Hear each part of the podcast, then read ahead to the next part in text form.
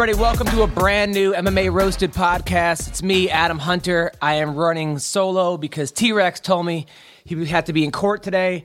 Uh, he said, "Oh, to find a traffic ticket at 8:30 in the morning. It's now 12:11. He's still not here. You know what? I, I really am having a, a contest to replace T Rex. I, I know I was kind of a joking before. I think Ellenberger is going to be our new uh, permanent thing because this is ridiculous. Uh, this is what I'm dealing with. I, I'm kind of annoyed. I'm sorry if I taking it out on you guys, the listeners. You've been nothing but great. I've been getting nothing but great responses from you guys. Thank you. Uh, Hector Lombard is a big hit. I can't tell you how many people have told me I wasn't a Lombard fan until your podcast, and and you know other people were huge Lombard fans. So thank you, thank you, Hector Lombard. Thank you guys for listening to the podcast. Uh, what's going on? Hope you guys had a happy New Year. Uh, New Year's Eve, I hosted a show at the Haha and uh, it was it's a haha comedy club. I'm the host, and there's this girl who was kind of cute in the crowd, and I was like, she looked familiar. She's on a date. I'm like, oh, where'd you guys meet? And they they said Match.com, and then I looked. I go, wait a minute. I didn't we go out for Match.com years ago? And she's like, yeah. So we, I actually went on a date with the girl in the crowd, and I just happened to see her then. I'm like, oh wait, uh, how did our, our date go? And she goes, not well. So then I had to like come back, and I'm like, sir, just so you know, your your girlfriend smells very good everyone was laughing at that, which which was good. And then it turned out she was pregnant, which made it even funnier because I was like, oh well, uh, you know, uh, that baby might be mine, and sorry I didn't call you back, and ho- hopefully it doesn't look like me. And and then on like New Year's Eve, I told everyone to get up and give her a big hug, which obviously I didn't want people to do that, but I thought it was funny. So that was my New Year's. I, I met a girl that, um, oh, I didn't meet her. I actually went out with a girl that was in the crowd. That was kind of funny. Uh, what else? What else can I tell you? Uh, so some big news going on. Dominick Cruz pulled out of his fight against Barao. Faber gets the title shot. How cool is that? This guy's had more title shots than actual fights. I, am a big Faber fan. I think he could do it. I think he could pull it off. I know he doesn't want to hear it, but I think Duane Ludwig in his corner is going to make a huge difference. I think that I think Faber is going to. You guys heard it from me first. Urijah Faber will pull the upset and beat Barao. I know some of you guys think I'm crazy, but Eddie Wineland was winning that fight before he got caught. He won the first round against Barao. There is a way to beat Barao. Uh, Faber has got, he's hungrier than ever. He's got a whole, I mean, you know, he's got the best butt chin for butt chin, you know, in the UFC. He, he the guy, he, Urijah Faber once asked a girl for anal and she punched him in the chin. But I'm a big Urijah Faber fan and uh, I'm a big Team Alpha Male fan and I think they got a shot. I think they got a shot. I think that uh, Faber's going to pull it off. Uh, that whole card is going to be good. Um, I'm looking forward to the Overeem Mir fight. Uh, a couple other guys. Uh, I think Abel Trujillo's on that, taking on Jamie Varner.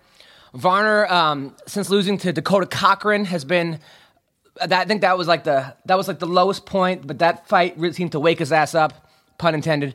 So, yeah, that, that that's going to be good. I don't know um, if you guys I watched the uh, UFC Fight Pass over the weekend. That was that was pretty cool. It was it was an interesting experience. It's, it's weird watching something on your computer, um, and uh, you know it's weird giving your credit card to anything. I always get nervous. I give my credit card to something, and I wonder how many people are gonna give their credit card and then cancel it after the free thing. I'm wondering. I think some people are gonna do that, but you know what? It, though it was shot really well. It was shot really well. It was also I now realize how lucky I am to live in America where the fights are at eight o'clock or seven o'clock because that starting at three o'clock in the morning was brutal. That was hard. And I, I feel bad for you Europeans now. Everyone who, people in, in I don't know, England or they, wherever they are, they have to get up at four o'clock in the morning to watch live fights. I now have a new respect for you because you are true. It was weird not getting the same amount of retweets for the events that I usually get when I make jokes. But then I'm realizing that most people are sleeping and people aren't really getting up. And, you know, the fight card in itself was a pretty good card. You know, it's one of those things. Sometimes you have guys that aren't that popular and they put on great fights. And other times you have cards where everybody knows who they are and the fights aren't that exciting. But Tarec Saffiedine is a beast. He may be the most underrated fighter in the UFC. His leg kicks are brutal. Uh, he's going to be a problem for everybody. And that fight he had, that was a great fight. That was a great, great fight. By the way, back to Urijah Faber. You know, he's due for a win, in a title. he's 0 5 in his last five title fights. And uh, But but I think I do. Back to Ludwig. I mean, the guy can fix Obamacare. That's that's how good Ludwig is, and I, I think he's gonna. All right, back to that. All right. So uh, what else happened? Uh, Tito Ortiz got a DUI. Yes, that was uh, that was on TMZ uh, recently, which is unfortunate because I, you know, I met. I know I make a lot of Tito Ortiz jokes here, but I met Tito. I worked with him on the MMA awards, and the guy couldn't have been cooler. It was one of those things where I had a sketch like, if you want to join Team Punishment, you have to do go through the following things, and I was like, watch all Ben Askren fights, uh, go bra shopping with Daniel Cormier. It was actually at the time it was pretty funny really funny. And we shot it, and Tito was good, and he was easy to work with, and he was really cool. And then for some reason, they never aired it. They didn't like the. It went to the editor and it went to whatever, and the producer. They didn't want. And Tito was at the award show with Jenna at the time, and it didn't air. And I felt I felt bad for the guy because because it was a good sketch, and uh, I'll try to find the sketch because it was funny. So they never aired it, and this is no one ever knows the story actually, but it was not my fault. I, I wanted it to air. I wrote the thing, and it was funny. It was actually really funny. So Tito Ortiz is going through some things right now where he ran into a pole. He got drunk and hit a pole. This is the first thing he's hit in the last seven years. Um, he had two people in the car, which is unfortunate because lately, you know, all you hear about Tito is terrible things in the news and, you know, stuff with Jenna and now the DUI. And um, and you almost forget that Tito at one point was such a dominant champion and such a great fighter. And it's kind of unfortunate. It just came out recently, just an hour ago, that Tito was in the back of a cab banging a girl for 90 minutes, which is probably the best cardio he's ever actually had. I mean, I, I don't even believe that story because I think it would be four minutes and he'd pull out with a neck injury. But that's what they're saying. They're saying it's 90 minutes. Tito, good for him. But good for him for taking a cab, also. I mean, he should be taking a cab if, uh, because well, you know, good for him. Banging a chick for 90 minutes. That's, I guess if you're with Jenna Jameson, you have, you know, I know personally, I've hooked up with uh, adult film star or two in my day, and uh, they're really good at it. They have lots of practice, and, uh, you know, one thing that they're good at is sex. I mean, they're probably good at other things too, but sex is definitely one of the things they're really good at. So Tito Ortiz crashed into a, a pole. Um, Jenna also ran into a stiff pole. Just not okay. All right. So anyway, Tito Ortiz, yes. Other stuff that we have to talk about. Chris Weidman says that TRT does not belong in the sport, and I got to agree with him. I agree with the guy. It's not fair that some people get to take testosterone and other people don't. And first of all, you're a, a cage fighter. You fight in a, in, a, in a, you're a professional fighter. How do you suffer from low testosterone? You're a fighter. That's like a porn star saying suffer from a happy childhood. I mean, seriously, you're a fighter. You're a fighter and you suffer from low testosterone, really? And a guy like Vitor Belfort, who was busted for steroids, who there's back in the day, and they're saying that steroid use can lower the testosterone. You know what?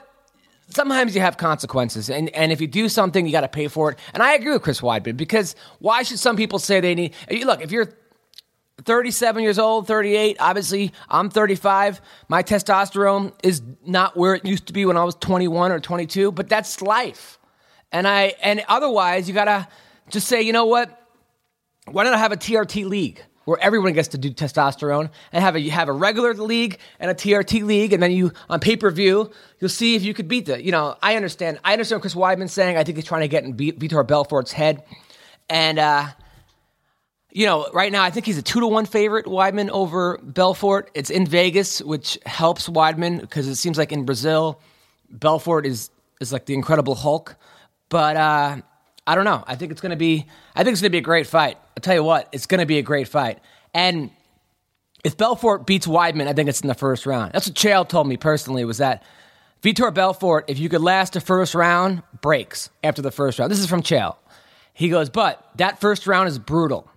That first round, Vitor Belfort obliterates people. I mean, Dan Henderson, who's never been knocked out before, Belfort stopped him. You look at what he did to Matt Lindland back in Affliction.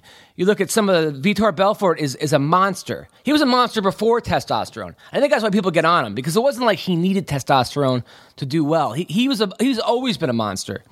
So uh, anyway, all right. So what else we got? Uh, so we're talking about that. There was a couple. Uh, UFC Fight Night 33 is coming up soon. Uh, Luke Rockhold versus Costa Philippou. I like Costa Philippou. He's been a supporter of MMA Roasted for a while. He uh, he only has like three thousand followers on Twitter, which is which is crazy. And he's a tough dude. He's a real tough dude. He he started off as a boxer. He was a boxer that couldn't get a fight boxing. He was on ESPN Fights actually, and then he started doing MMA just to kind of keep himself busy. Trained over at Serra-Longo, picked himself up, and uh, and is doing really well. And I think he's going to be a problem. The problem is that Rockhold's grappling is way better than Costa Philippou's grappling. So if Rockhold can get it to the ground, and Rockhold is a guy with a victory over Jacare. I mean, you look at how good Jacare is, and Rockhold beat him. So I don't know who wins that fight. I'm going to be rooting for Costa. Uh, but you know, Rockhold is, and that, that, whole, that whole card is good. Uh, you got Lorenz Larkin against Tavares. Tavares came to my show. I got to root for him. Um, TJ Dillashaw is fighting guy from Team Alpha Male against Mike Easton, who has the biggest cup in the history of the UFC. I don't know if uh, he's borrowing Cheick Kongo's cups before his fights, but he's packing. I mean, he's basically the original Campazano without the erection. He just has a huge. I, I don't even. It's really gay of me even talk about the guy's cup right now. And I don't know what am I talking about. But uh, Mar- Moraga is fighting Ortiz. I don't really know Dustin Ortiz, but Moraga's a, a badass dude. Cole Miller, who's a friend of the show, is fighting Sam Sicilia. Another great fight. That, that, that card, it's a good, it's a good card. It's free. It's on Fox Sports One. It's Wednesday. I mean, how can you not like that card? Today, by the way, uh, we got some great guests. I, I don't know if we're going to do one or two podcasts, but we have Tim Kennedy is coming on our show, Phil Baroni, Ben Askren. Yes, Ben Askren, the Ben Askren, the guy. I'm excited about all of them, obviously, but Ben Askren, the guy who has been probably one of the most talked about fighters in the last couple months. It's everybody's mind. Ben Askren's going to be on the show. We were supposed to have Sara McMann, but she's flying in, so she's going to be on next week. Uh, we have Isaac Vallie-Flagg. I think I pronounced that right. If I didn't, I apologize. I'll get the the. Uh, I know people are asking me if I'm mispronouncing people's names for comedic value. I'm not. I'm not that clever. I wish I was. Uh, but um, but yeah. And then we have Jeff Nader, whose nickname is Scary Nickname. That's his actual nickname. Scary nickname. I think that's the best nickname in MMA. The, the fact that you call your who's uh he's gonna tell a really funny Dan the Wolfman story. And uh, by the way, we had Dan the Wolfman on last week, and a lot of people seemed to enjoy the interview.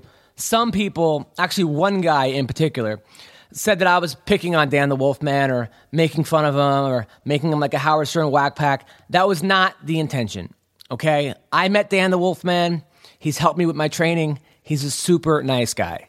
He and I, I enjoy. He's a pro fighter. Any pro fighter I love to have on the show. I have nothing but respect for pro fighters. I was messing with him a little bit, but I told him before we were going to ask him funny questions. That was part of the part of the shtick, and he agreed to it. I apologize, Dan the Wolfman. I normally don't apologize on the show for anything, and I'm a comedian. Why should I apologize? That's kind of whatever. But it was no disrespect to Dan the Wolfman. That's that's I'll be the bigger the the big man, and I'd love to have him back on the show because he, he is a character, and that's the thing. It's like. Why am I freaking apologizing for this one guy? No, uh, you know what? Apology taken back. It was a, it was. A, I'm just trying to have fun on this goddamn show, and I want people to listen. And I hate, and he was a good sport, and that's that. Okay, that no more apologies ever again. I'm not apologizing. What's wrong with me? I'm a freaking turned into a big soft pussy in my old age. And anyway, so we got Tim Kennedy calling in. And uh, can't wait to talk to him. Hello. Hey, Tim Kennedy, how's it going?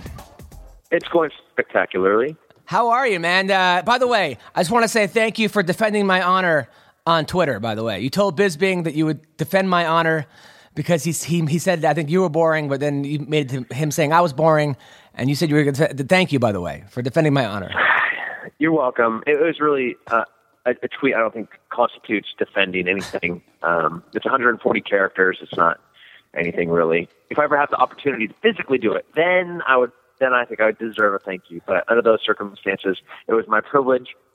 No, no my, my, my honor to defend you. well, well, you have actually. I mean, you you you were how many times you've been to Iraq? You've been. I don't know a lot, a lot of times, a lot of times, yeah. and uh, so you have defended not only my honor but the whole country's honor, so uh, the whole world's honor. So, well, I mean, well, except for the people, except for the people you were actually uh, shooting. Now, um, why is everyone afraid to fight you? Uh, I'm just a bad matchup. Um, I'm possibly kind of thick skulled and stupid. So, you know, you're not going to knock me out. You're pretty much not going to submit me. So, your only chance of beating me is, you know, running for me for 25 minutes or, um, you know, or, or having some really stupid judges. You know, if you have like five Cecil Peoples judging the fight, then maybe you could, uh, you know, squeak a win in there. Do you think people are? Uh, it's just a bad matchup because it's going to be it's to be a grinding kind of you getting on them, wrestling them, just, just sort of just you know, I, you know, I, I hit I hit pretty hard. Um, I have a good chin.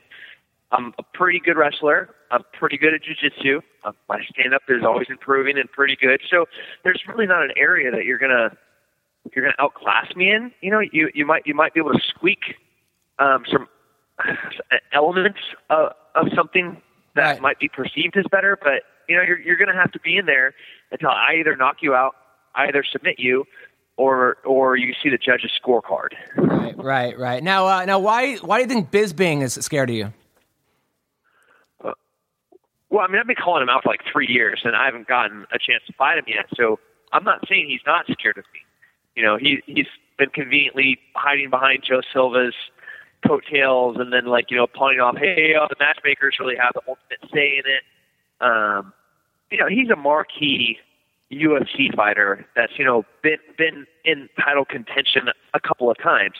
You know, if anybody has the pull to make a fight happen, it's that guy. Right. You know, I've only been I've only been fighting the UFC twice, and um, so all, all all I can do is say I'm 100 percent for it. Here's a bout agreement signed with any date, any place, and um, and then talk smack to him.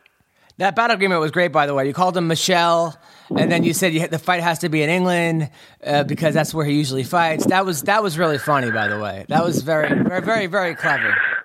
You know, nobody even picked up on the fact that I called him Michelle. Everybody's like, "Oh yeah, what's wrong with fighting in the UK?" I'm like, "Nothing's wrong with fighting in the UK." I just called that dude Michelle. Why isn't anybody making fun of that? Now he he says he's not scared of you because you're, you dress up as a ballerina.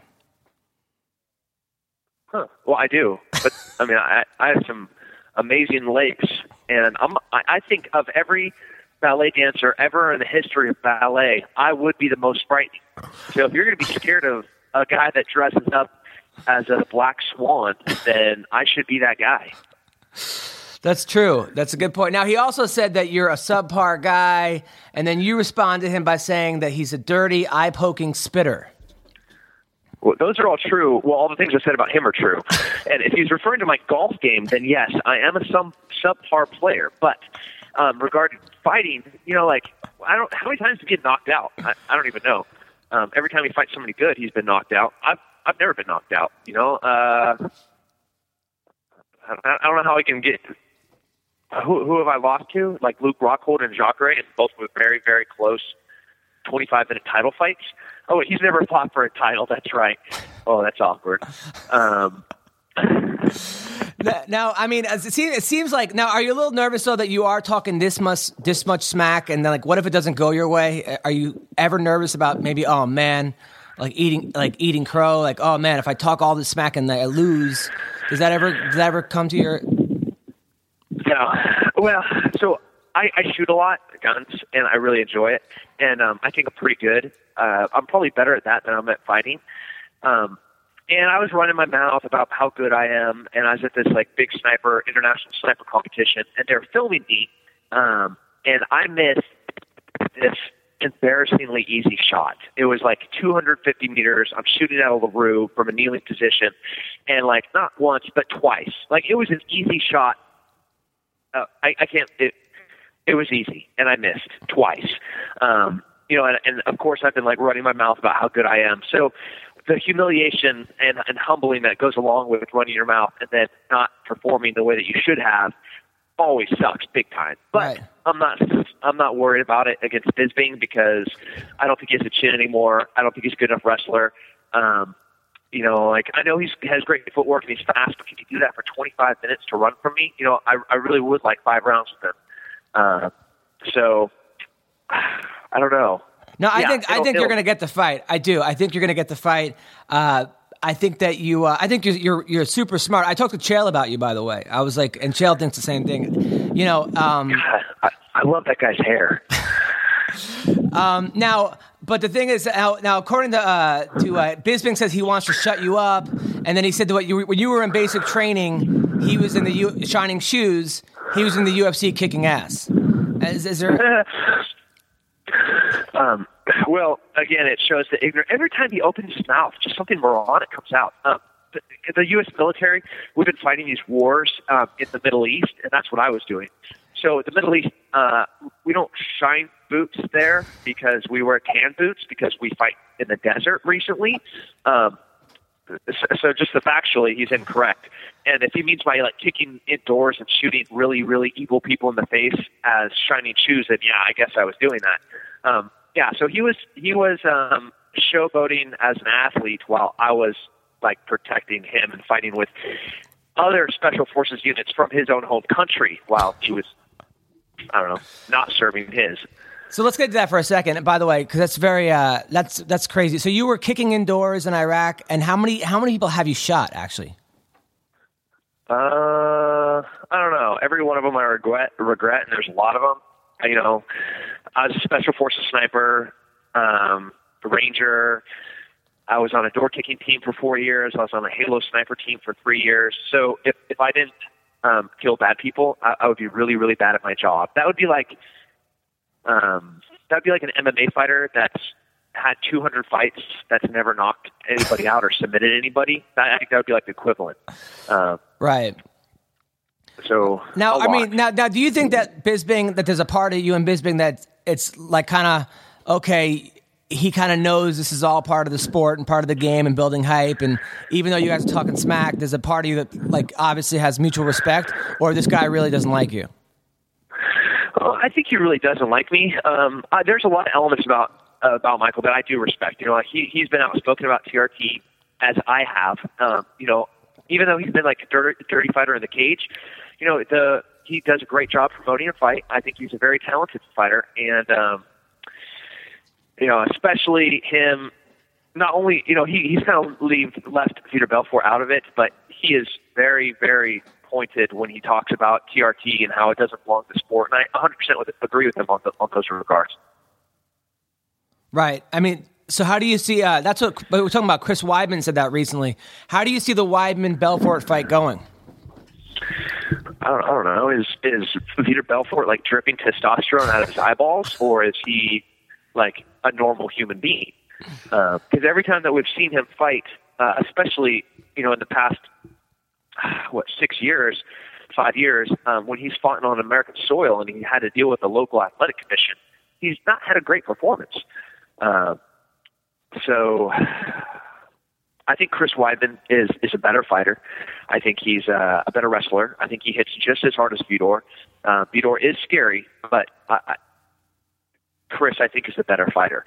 Um, you know, but that the wild card is you know, what what what is Vitor's training regimen going to be like um, enhanced with steroids? You know, I, I would love to be able to train, you know, three times a day and and not have to recover and not it'd be amazing. But I'm human and uh, and I have normal human testosterone levels, uh, not like horse levels. And uh, so yeah, I don't know. Now, when you called out Belfort and uh, he didn't want to fight you, did he ever respond to you to your to your call outs or no? Uh, well, originally I didn't call him out. Uh, Joe Silva said that's who I was fighting. Um, and I said, "Oh, cool, that's great, great news. I'm excited to fight one of the greats. And uh, can I fight him in the United States?" And he's like, "No, you're going to fight him in Brazil." I'm like, "Oh, okay, of course I am. Um, can I have, you know, like, can, can we have like VADA, uh, you know, kind of voluntary uh, doping testing?" And he and they're like, "No, no, no. Vitor doesn't really do that." I'm like, "Oh, okay, okay, of course he does." Do I have any choice in this? No, you're going to fight him. Okay, fantastic. Then I will fight Vitor in Brazil. Let's do this. I'm excited. And uh, and then he's like, okay, never mind. I don't want to fight him unless he fights me at 205. I'm like, what? This is craziness. So I, I really didn't have any say in any of that. I didn't call him out. It was just my boss telling me when, when to be somewhere and what to do. And uh, I just said, yeah. And then, but then, but then, still, the fight was off uh, after that. Yeah, that's crazy. Yeah, on Vitor's side. Yeah, I mean that. Now, so have, gave, have, you ever been knocked out in in, uh, in sparring or training or knocked down or? Um, I got dropped by a liver kick by my friend Dylan Ali one time, but he's like 265 pounds. He's pretty agile. Um, now, like I said, I have a stupid thick skull. There's something wrong with my brain. Maybe I don't know. It's small and it, it doesn't really work well, or it doesn't respond to blunt trauma. I'm not sure. But uh, you know, I you know, but tra- training's training. I'm not saying I'm perfect. I'm just saying I, I'm just kind of like a a brick poop house. No, you're uh, no. Honestly, you're. I got. First of all, I have. I'm not just saying. I, I I do a lot of shows for the military. Those are my favorite shows. I've been overseas eight times for the military. I've been to you know Japan, Korea, Guam, Guantanamo Bay, Cuba. I've done shows in Bahrain, Oman, Abu Dhabi, Kuwait. Uh, I mean, just goes on. I, I was in Singapore, and uh, last week I was where was I? I was last week I was in not last week, last month I was in Europe. I, I do shows for the military all the time. Those are my favorite shows because you guys deserve to laugh. So, you know, forget about MMA. Thank you on that level. You know, thank you for doing what you do. Um, I don't even know why I'm, I'm even saying that, but, but thank you. Now let's go through the top ten guys in your division because right now you're ranked tenth. How do you see? Now let's what eight? I said, dang it. Oh, okay. All right. Let's see. How did? All right. Let's. I'm gonna. I'm gonna say the, the name of the fighter. You tell me how the fight would go. You versus Chris Weidman. Me versus. Oh, we're gonna go bottom to top. Yeah. Um, do I get to have a baseball bat in the cage? No. Okay. Um, man, of every single dude in that entire division, Chris Weidman is the toughest matchup for me. Um, and I, I, when I was in New York, I trained with him, and uh, you know, we had like a this hour and a half, two hour long grappling session. I mean, this was years ago. I think it was after his first UFC fight, and um, and not a single submission happened. And even worse, there wasn't a position that was like solidified for for more than a second or two, because it was it was almost scrambling for like ninety minutes. Did he submit you And, at all? um, no, no, nobody submitted each other. Nobody really got dominant position on each other. You know, for for almost two hours. Um, and uh, man, so you know, he's just good. so all right. I don't so- know how that would. I, I would love that fight. Um, I really, honestly, of all the fights, I don't know how that one would go. All right. You versus Anderson Silva. Oh, actually, we'll, we'll take that out because he's, he's he's injured. Uh, you versus Belfort. Uh, I think I'd beat him. I, I think I could uh, beat him the clinch. I think I could beat him in wrestling. I think I could beat him with jiu-jitsu. And, um, you know, I think he'd be doing like some like triple reversal spinning heel kick and, and, um, and make a mistake and I could knock him out too. Nice. Those are those. That's a very bold claim, but we'll, we'll, we'll go with it. You versus Jacare rematch. Jacare and Luke are both guys, like, even though I have like close decision losses to them, um, I, I'm not interested in fighting because we're both Strikeforce guys, and I want like all three of us to be like one number, number one, number two, number three, and then we all like fight for the title in one night against each other. That'd be cool. Um, again, that would that would be another great fight. Uh, his stand up has improved. Uh, I'm gonna take Jacare by submission. You're gonna you're gonna you're gonna wait. You're gonna take him like you're gonna beat him by submission, or he, Yep. uh, Yep, I'm okay, gonna knock out Vitor, and then I'm gonna submit uh, Souza. okay. You versus we're gonna skip Bisping because we covered that.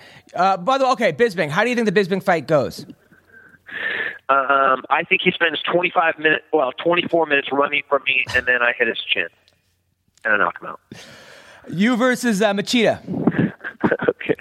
Um, crane kick, knockout by me. You versus Mark Munoz. Uh, ground and pound, knockout by me. You versus Luke Rockhold. Luke, oh man, that's my buddy. Uh, again, another close fight. I think. Um, I think I learned my lessons from our first fight, and I know how to fix that. So I'm gonna say me close decision. Okay, and then uh, you versus Nick Diaz. What happened to Francis Carmont? Uh, well, you're you're you're ranked number tenth, so that that would be Oh. number ten. Uh, you All right. are you Nick versus Francis Carmont. Okay, we'll go that. Um, omoplata submission second round. You're calling the homoplata. That's amazing. All right, you versus Nick Diaz. Nate Diaz or Nick Diaz? Uh, Nick. Nick Diaz. Um, doesn't show to the press conference, gets mad, and um, he just hands me my show and reschedules the fight for later. That's that's actually probably two to one odds that would happen. All right, you versus Jon Jones. Me versus Jon Jones. God, this happens at Jackson's, and I don't want to talk about it. Why? What happens? He beats me up. I mean, is it bad? I mean, how how how bad does he beat you up? Uh, I don't know. I think I go for like maybe let's let's say in a in a two round um, MMA sparring session, I probably go for about fifteen to twenty takedowns, and I score maybe one or two. Um, I maybe throw 100 to 120 punches, and I land. I'm going to be really generous and say about four to five percent. Wow. But, but but now what is he landing on you and taking down you? Uh, so he probably throws, you know, about the same volume, maybe 100 to 150 punches, and he lands maybe in the 90 to 95 percent realm. And um, and then he shoots. You know, he's not very offensive with me takedown wise because um, I'm short and I'm fat and I have a big butt, so I'm actually kind of hard to take down. Um, but usually he reverses me when I try to take him down. But when he does shoot, you know, maybe out of four takedowns, he scores three of them. Wow. So you do you see him just going through Glover? Yeah. Um, I mean, there's always Glover's heavy hands that are dangerous, but um, yeah, that's a tough fight for Glover. Yeah. Now, Yeah, thanks for bringing that up. By the way, I really love revisiting Jon Jones murdering me. tell him not to block me on Twitter. He blocked me on Twitter because I made one joke. He blocked me. I said that I, You make fun of me all the time. I know. I, I, I said people hopped off the Jon Jones bandwagon because he was driving it, and then he. Uh, Ah. That's legitimately funny. I know. Tell you not? tell him to unblock me. Tell, tell him I'm, I'm, I'm a big fan. All right. So you versus Cain Velasquez.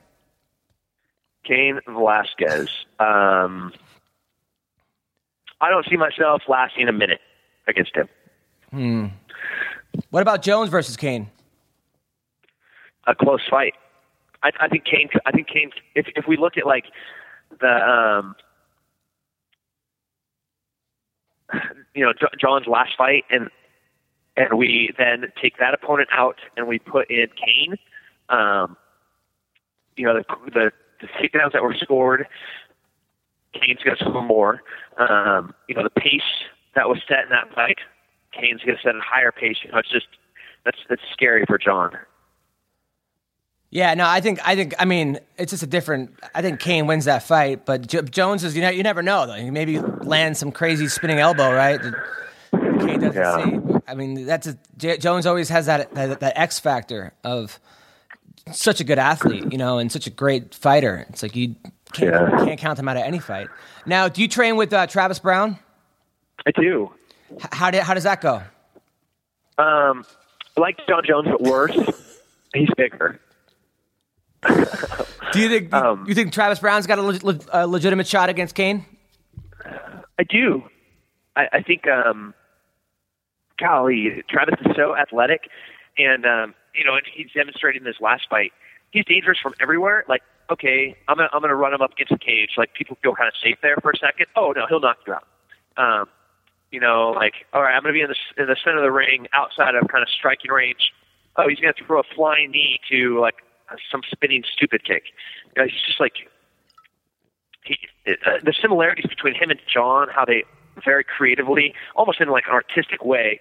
Um, I would even go as far as to say, um, like beautiful ballet ballet dancing. You know, I don't want to take anything away from me and my ballet skills, but um, it's gorgeous when they really start getting creative and start having fun and they get into a rhythm. It's like it's beautiful violence. Uh, it's gorgeous. So, who wins the sparring between Travis Browne and uh, and Jon Jones? Uh, be a professional fighter at Jackson's coming in and watch. That's pretty amazing. I can't tell you. Oh, come on. Give us something. Give us something. Um, Jon has a hard time taking down Travis. Um, he also has a difficult time with his range. That being said, Jon, being Jon, can like land some cr- the X factors that you're talking about. Yeah. Um, I, we, I see. I, I made that plural. I said factors because you know it's not just the factor like he oh he has a he has a move the spinning elbow. No, dude, that guy has like like I said when he starts getting creative. Uh, you're like, where did that come from? Where where did you learn that from? He's like, oh, I saw Bruce Lee do it in like 1962 on this video I was watching. It's like, cool. I hate you. Like I wish I could just do that, you know. But he does that stuff. Right, right. Now, uh, now, uh, by the way, what do you um, walk around at? Uh, fat Tim or like athletic Tim? Both. Okay, fat two twenty five, athletic two twenty three. so you can't make one seventy? Ooh, not to make one seventy. Why? Somebody calling me out? What's going on? Do I need to get on Twitter? well, I'm just wondering if you can make 170. How? Because like you know, yeah, I mean you're you're a big dude, but I was wondering maybe, you know, maybe if no one wants to fight you at 185, you can go to 170.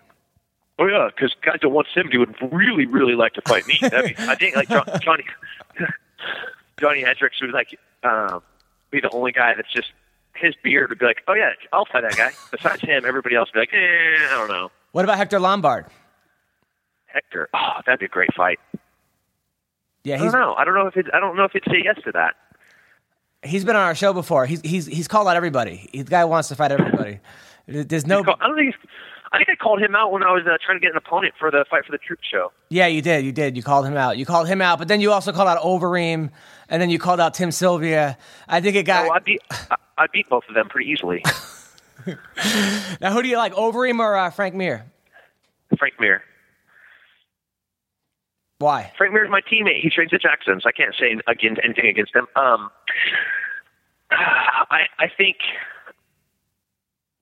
I don't want him to because Frank is so good, but you know I think he's kind of in the, the twilight years of, of his fighting, um, and he he's going to want it. He's going to want to go out. You know, if 2014 is going to be his last year, I, I think you know he he's going to want to string together a couple of wins and then be like, you know, like, kind of like Chris Lytle and just be like, okay, I, I've done my thing. I've been champion. Um, I fought my way back. You know, from the lowest point of my career, a couple of you know a few losses in a row, and uh, I'm back. But now I'm going to be a smart fighter and move on. Yeah, his, his uh, last big win was a, a, a, bar in Russia against Jon Jones during last call. That was a. Uh, that, was, that, that was a pretty good takedown, though. It was pretty good. I was impressed. A lot of people like that, that caused a big controversy on whether or not Frank Mir could beat Jon Jones based on that takedown. Uh, so, uh, by the way, uh, I've been trying to um, hook up with Julie Kedzie for a while. So, if you could put in a good word for me there. Dude, she's the best. Yeah, seems like a real sweet girl. She's got a, a great ass. I mean, have you seen how nice her ass is? Oh, no, that's that's my coach's like um, assistant. You know, so I don't know. It's my coach's assistant. I can't see past that. Really? Come on. Yeah. But you're still a man. I mean, Uh. you're still a, a guy. You know. Did now were you um were you married while, while you were in the uh, military, or where did you meet your wife?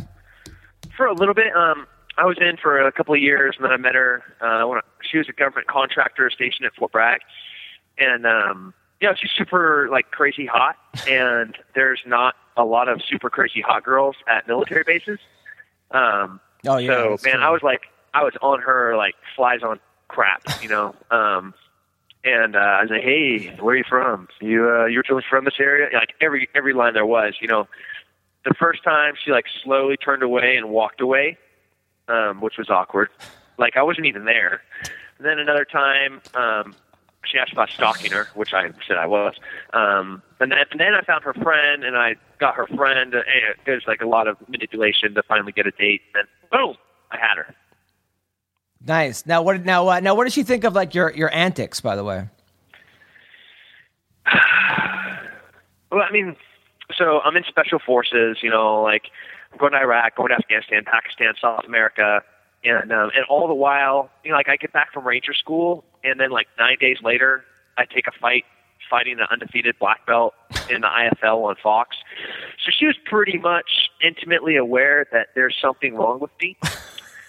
And um, so there, you know, there was all- eyes wide open. She's like, "Okay, so I'm gonna I'm gonna marry a rabbit that just did a line of cocaine and um, is trying to catch a whole bunch of other psychotic rabbits. And that, that, I think that was probably the closest parallel she could get to me. Um, and she just kind of accepted me for you know how special I am. I mean, spe- short bus special, not regular special. I mean, does she think you're? But like when you're dressing up like a woman and you're painting your face like like like the crow, and then calling out Bisping, does she roll her eyes, or does she, does she kind of? Does she sort of? Is she into it? I think she just ignores me at moments like that. She she maybe doesn't claim me as her husband. Um, you know, she's she's like this overly educated, brilliant, gorgeous lady, and and she's and that she has like this kind of special half stupid husband. Um, so you know, she's like, "Oh, really? You're going to ride a motorcycle off a pier and start scuba diving? That's your plan to, to open the next video? Yeah, that's my plan." All right, who's paying for the for the motorcycle? Not me. Okay, you're good. I don't care. That's don't break so- anything. Oh man, you got you you, you lucked out because a lot of girls would be very uh, they'd, they'd be very creeped out by the whole thing, but you definitely lucked out by all that, man. Good for you. Well, I think the, the common thread is like most women would be like, all right, do I have to pay for it? No. Are you going to break something? No. Am I going to see you at the end of this not wearing makeup? Yes. Okay, I'm good. Gotcha. Now we have a question from Foul Fam on the UG. Wants to know: uh, Will Kennedy start looking for more finishes in his next couple fights because his personality is getting him some spotlight action, but his style of fighting might be his downfall? My, my style of fighting. Um, I think I have a higher finish percentage than almost every champion in the UFC and Bisping. So, um, no, I think I'm going to keep doing what I'm doing and having like an 85% finish rate of my fights, either by TKO, KO, or or submission, um, which is like crazy high. When the when the UFC average is 50%, and I and I'm an 85 to 87% guy in finishes, I'm okay with that. Yeah, I, I don't I don't blame you. And then uh, your question. I'm always I always want to finish. I do. Um, I hate judges. Like of all of my losses, it's usually from you know from like Cecil Peoples or like this boxing commissioner in, in Texas or something like that. I don't know. So yeah, I always want to finish the fight. Here's a question from OC Fight Fan. He wants uh, asked Tim what he takes from watching Bisping's fights that he feels will help him the most in in uh, their fight. Um, well, I um. I can narrow it down to a couple things. You know, like the, Dan Henderson, Vitor Belfort, both of them landed like big, powerful, scary um, strikes. So taking those out, you know, his other losses, Wanderlei Silva and Chael Sonnen, um, they both were dictating the the speed of the fight. So if Bisping goes out there and he starts throwing that, you know, that one two one one one two one high volume, good footwork fight, it's going to be a tough night for me. Um, so I can't let him do that. I, I need to go out there and dictate the the pace, tempo, and rhythm of the fight. Right, right. Which you can. I mean, your your, your cardio is pretty much insane. Yeah, the military, the, the they implanted this. It's an ape heart. I'm not supposed to talk about it, but um, they had this gorilla that had done a lot of steroids, and he and um, you know he died under traumatic circumstances, but his heart was in great condition, and they they implanted that in my in my body. Nice. Well, that makes sense uh, because it seems like you definitely, uh, yeah, A gorilla heart. gorilla heart, gorilla heart. Now, your dad really thought text from last fight was legit. The, the what? Say it again? Your, that thing that I write, text from last fight. Your dad thought that was real. No, for real. Yeah, like I, I always, I only tell the truth online. First of all, so anything I ever say, you should just take it as the truth. But that aside, um, not joking. My my dad was like, "Dad, did you? I can't believe you're talking like that to Dan Bisping." And, and I was like, "No." So there's this guy uh, that does these tweets. My, I mean, it's funny because my dad, just to add even more uh, power to to how brilliant you were in generating that those texts was you know my dad was a 25 year like investigator for the district attorney's office Yeah. like he spent his whole entire career kind of figuring out like crap and uh and and you you put one over on my pops That's awesome. I love that. That's great. That is great, man. So, uh, well, Tim, man, it's, it's a pleasure having you on. You're, you're always you're always a, a great sport. You're always a great fighter, and uh, you're always a great a, a- great guest, man. I think you, you should well have your thanks own for show. having me i appreciate it make fun of me more i enjoy it you you have a good sense of humor I will, man. I will. Keep up the great work. I hope you get your Bisping fight, and uh, Take care, man. Have a have a great rest of the week. Awesome. Thanks. Hey, um, tag me in whatever your tweets so I can repost it on everything. Absolutely, we'll do. Thanks, Tim. All right, later, skaters. Take care. Well, that was Tim Kennedy. Uh, man, dude is is you know great fighter, smart guy, great guest. Love to have him. Funny, uh, dude. He, uh, you know, definitely has his work cut out for him. Bisping's not going to be easy. Bisping is no walkover for anybody. But I would love to see that fight. I think. Um, I think it's. I think it'd be a great fight. I do, and you know, I think Bisping also. Tim's gotten into into his head, and it seems that uh, that is a way to mentally. You know, fighting is what ninety percent mental, ninety five percent mental. If you can get mentally get someone angry at you, so, although sometimes I've seen it work the other way, where you get someone angry and you get slaughtered, but who knows? Uh, I would love to watch it. I don't know. I think the UFC should make it happen. Bisping's coming off from an injury. Uh, I think he's ranked number according to the rankings, he's ranked number five, and Tim is number 10. So it's not a, a fight that shouldn't be made. It's a fight that makes sense. Uh, you know, I think it would be a great fight. I think that uh, I'd love to see it. So we got Isaac Vallie-Flagg, and I hope I'm not butchering that name, but we're going to call him right now.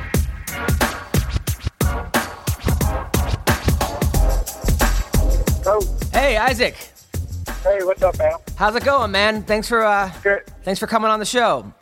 Yeah, of course. Thanks for having me, bud. We just had your teammate Tim Kennedy on. Oh, how's that? Uh, how's he doing? I was He- gonna refrain. I'll refrain from saying some choice things about him. Oh, really? Why? What happened? Oh no, I love him to death. I will talk as much shit as I can about him. He's an entertaining guy, man. He basically said he he said he could beat anybody in the in the in the, in the top ten in his uh, division, and uh, he was talking about sparring with Jon Jones and sparring with with uh, sparring with uh, Travis Browne. He was saying he gets beat up pretty bad by Jones and Browne, but he was, Yeah, uh, well, you know, Those guys are top level heavyweights, light heavyweight. No, you don't get much better than Travis John. yeah. So So you finally got a fight, man. It's, it's been almost a, a, a year since your last fight. yeah, it has been. Uh, you, you know, I'm, I'm excited to fight finally. Uh, it's, uh, I've been looking forward to this for a little bit now. You know. And what happened last time? You got you got hurt, right? Yeah, I was supposed to fight Sam Stout in June, and then uh, I injured my spine. So uh, I figured I shouldn't mess with that. Apparently, that's a, a bad thing to injure, and uh, and so I was kind of forced out of that fight. And I had to get. I wanted to the. Uh, I did some rehab on it, and that didn't work. And that didn't work. I just went to surgery, and uh, that finally corrected the problem. And uh, and so I had to take a little bit of time out, and uh, I got back to training as soon as I could, and tried to get a fight as soon as possible after that. You know? What happened now? How'd you injure your spine? uh, I don't know. I was just getting ready for fights. I guess I, I I I thought I tore like, or I thought I pulled the muscle in my butt, kind of. But uh, apparently, it was like a nerve that was pressing on my spinal cord, that, or one of my discs pressing on my nerve, my spinal cord.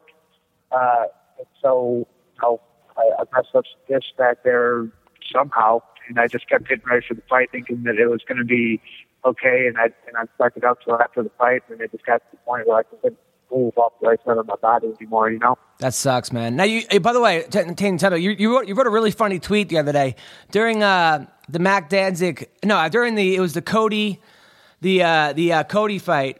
Uh, he was wearing Yeah. he was wearing white shorts, and that you said you wouldn't want to wear white shorts because you're afraid you get knocked out and then shit your pants.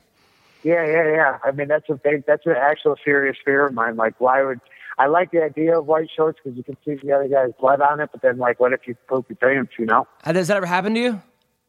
Uh, not in the fight training. It has. Uh, I, I, uh, if you ask Tate Fletcher, uh, he can tell you the whole story. But uh, I, I kind of uh, had an accident when I was training in the gi, and then I, uh, I reached in and then showed it to the guy I was training with. So. Wait, so Right. hold on one sec. So you're you're training in a gi, and you shit yourself. Now, Yeah, I mean, you, you had to go. You're trying to hold it in, or just it just came. What? What? Yeah, diarrhea. What- It, it was like a fart that wasn't. It was a shark for sure, you know. And then I then I reached back to test the waters, and there was some stuff on my finger. And you were training with Tate Fletcher. Uh, well, he was in the room, uh, but I was in this uh, guy, uh, a good friend of ours, this guy named Cliff Baz. I was in his garden. I was just sitting there, and I showed him. Now, now, now, when you show him that your shit on your hand, what what is it? What does he do? Uh, he freaks the fuck out. I mean, I tried to put shit in his face. So. Do you continue? ro- Do you continue rolling kicked- after that, or do you just say, you know what, I have to go take a shower? No, I I just cleaned up with my underwear and threw them in the alley behind the place I was training at. So, and went right back to training. Wow, that's that's dedication, man. I probably Yeah, I'm. I'm I was kind of. If you ask, if you talk to Kate too, you know, he can tell you I'm kind of a. I'm kind of a jerkbag like that. I probably would have taken a couple years off after that. That probably would have been, you know. Now, um, No. now, now, now, growing up, you went to a community high school. Yeah, yeah. It's a community high school in Ann Arbor, Michigan. Now, I heard a community college. What's a community high school? Uh, community high school was like the alternative high school in the town. Uh, it wasn't like it wasn't like where the bad kids was. It was actually like kind of like a. It's one of those places that's more sought after to get into uh, because it's uh, it's different than a normal high school, and uh, you know you don't have as big a classes and stuff like that. But you got in trouble growing up, correct? Yeah, I did. Uh, I actually, I ended up getting I kind of dropped out, got kicked out of that high school, and uh, uh, did some. I got into a pretty serious drunk driving accident and, and handicapped a friend of mine, and and I did all kinds of stuff when I was a when I was a kid, like growing growing up until I was about eighteen. Uh, I got in trouble for fighting and doing. I kind of ran with like a, a, a kind of shady group of guys or whatever and uh, wasn't wasn't like a pillar of society, so to speak. So What did you get out of high school for? Uh, just not going to class and drugs and the usual. You know, I like to do mushrooms more than I like to go to class. Yeah, wow. Well, mushrooms could be fun. Well, yeah, it's better than math class, you know. it is better than math class. Now, you've had more split decisions than Fallon Fox's surgeon. yeah. Yeah, you've had a lot of split decisions. Uh, I mean, you've had three in a row. Are you gonna? Uh, are you ever nervous that maybe you know they, they, they've all went your way recently? But are some are like before the judge you know says that you won? Are you ever like, oh man, this is this might not go my Nah, way? you, you know what? Well, two, okay, so the Brian Melancon fight, that's the only one that I really think was a split decision. I really believe uh, that one could have went either way. Uh, and I still give that to Melancon for that. But I think my fight over, over Jay Z, if you watch that fight, uh, I don't know how he got a split. He beat me the first round, and I clearly beat him the second and third round. Uh, you know, the Yves fight was a little bit closer, but I, I think I took rounds one and three in that fight, and I think I should have got unanimous in both those fights. You know, that being said, you know, it's not. I mean, I fought Yves. I had bronchitis and the flu going into that fight. You know, it's not like I was performing at my best. So, yeah, I mean, but I think like I mean, you're 14 and three. You haven't lost since 2007, which is Yeah. I mean seven years, and I, I feel like you're the most underrated fighter in the UFC. Like, That's fine. I mean, like I'll just keep racking up victories, and hopefully my pay grade will keep going up until people notice me. You know. Do you ever think like does it ever because I know for me as a comic sometimes I feel like I should get more credit than I deserve. I'm like man this is bullshit. Why aren't I on Comedy Central? Why aren't I you know why aren't I this? And it, it bothers me. You know like t- I might do Leno today by the way. I might actually have to leave this interview to go do Leno. But still, uh, there's a part of me Wow. that's like that's like Look man. at you, fancy. There's part of me that's, that's like, man, how come I'm not? Does that ever bother you sometimes? Where you're like, man, how come? How come I only only have X amount of followers and people aren't going around with Isaac Vallie-Flagg T-shirts and stuff? Does that ever bother you? Uh, a little bit more so it's motivation, you know. I mean, I, they will be soon, you know. I mean, I really, 2013, I thought was going to be my year before the injury, and I'm going to make 2014 my year, and people are going to know me by the end of the year, you know. And, and I guarantee that, you know, just like like Cub kind of snuck up on everybody, I'm going to be a household name by the end of this year. Uh, I, I plan on showing people what I can really do this year. You know, I, I'm just starting to get comfortable with my stand up in a big show, and I've fought some really talented guys so far. And I think that you know, the more and more I get into this, the more the, the more uh, comfortable I get with everything, the better I'm going to look, and I'm going to really uh, do some damage in 2014. Good. I mean, it's about time because you're one of those guys that like, uh, you know, you're, you're, you're like that, that, that. As a comedian, a comedian, everyone knows that there's these comics out there that are funny as hell, and you're like, man, how come they're not on TV? And uh, I put myself yeah, in yeah. And like, you're one of these fighters that like you keep winning. You haven't lost in seven years, and it's Yeah, just like you know, people don't know that. that, that's fine. They will. I mean, that's the thing. Like, I, I have full confidence that after this year, they'll know who I am. Even after this fight, man, I'm, I'm, I'm really hungry for this fight. I was hitting hard. I, you know, like I had my last day of sparring today, and it was honestly the best I've ever felt going into a fight. Good, Uh, good. And I'm, and I'm doing damage to people, you know, and I'm looking forward to doing damage to this uh, to, to Elias. You know, he's a he's a tough kid, and stylistically, he fits exactly what I like to fight. You know, he likes to come forward and he likes to try to bully people, and I tend to bully bullies. You know. I think it's your last name, dude. I think Vallie Yeah, Flagg no. is hard to pronounce. I think you should just go IVF. IVF. I kind of blame my parents for that. You know, I mean, I love them to death, but Jesus, could you get a better name? Um, now, what do you think about guys like Conor McGregor that have two UFC fights, but seem to all of a sudden be like the buzz? I, I think it's hilarious. I don't even think that Conor McGregor kid is that good. Uh, I think that when he, you know, he's been calling out all these really, really tough guys because because he knows the UFC won't let him fight him because they're going to protect him to get into the Irish market. You know, uh, I think that kid is is, you know, he's got some talent, but I don't think he's that great. I saw his rankings recently, and it baffled me because. Uh, you know, they ranked him higher than Dennis Bermudez and Jeremy Stephens, both of whom are killing people recently. And, and I mean, like really, really doing well in the divisions and been around for a while. And Conor beats two guys. Uh, it doesn't look that great against, uh, against Max Holloway. And he's ranked number 12, I think. I mean, that's ridiculous, you know? How do you? I know you uh, train with Diego Sanchez. We had him on last week. How do you see that fight going between Diego and Conor if they fought? Die- Diego would kill Conor. And look at if you look at Conor's ground game after the Max Holloway fight, like the, it exposed him. You know, like he didn't know what to do in the guard or anything. Uh, and Diego's a monster, man. Like he, he, I think Conor always calls him old and fat. That dude is still a monster in the gym. He fights no matter where he is, and I don't. And I think he would break Conor's will.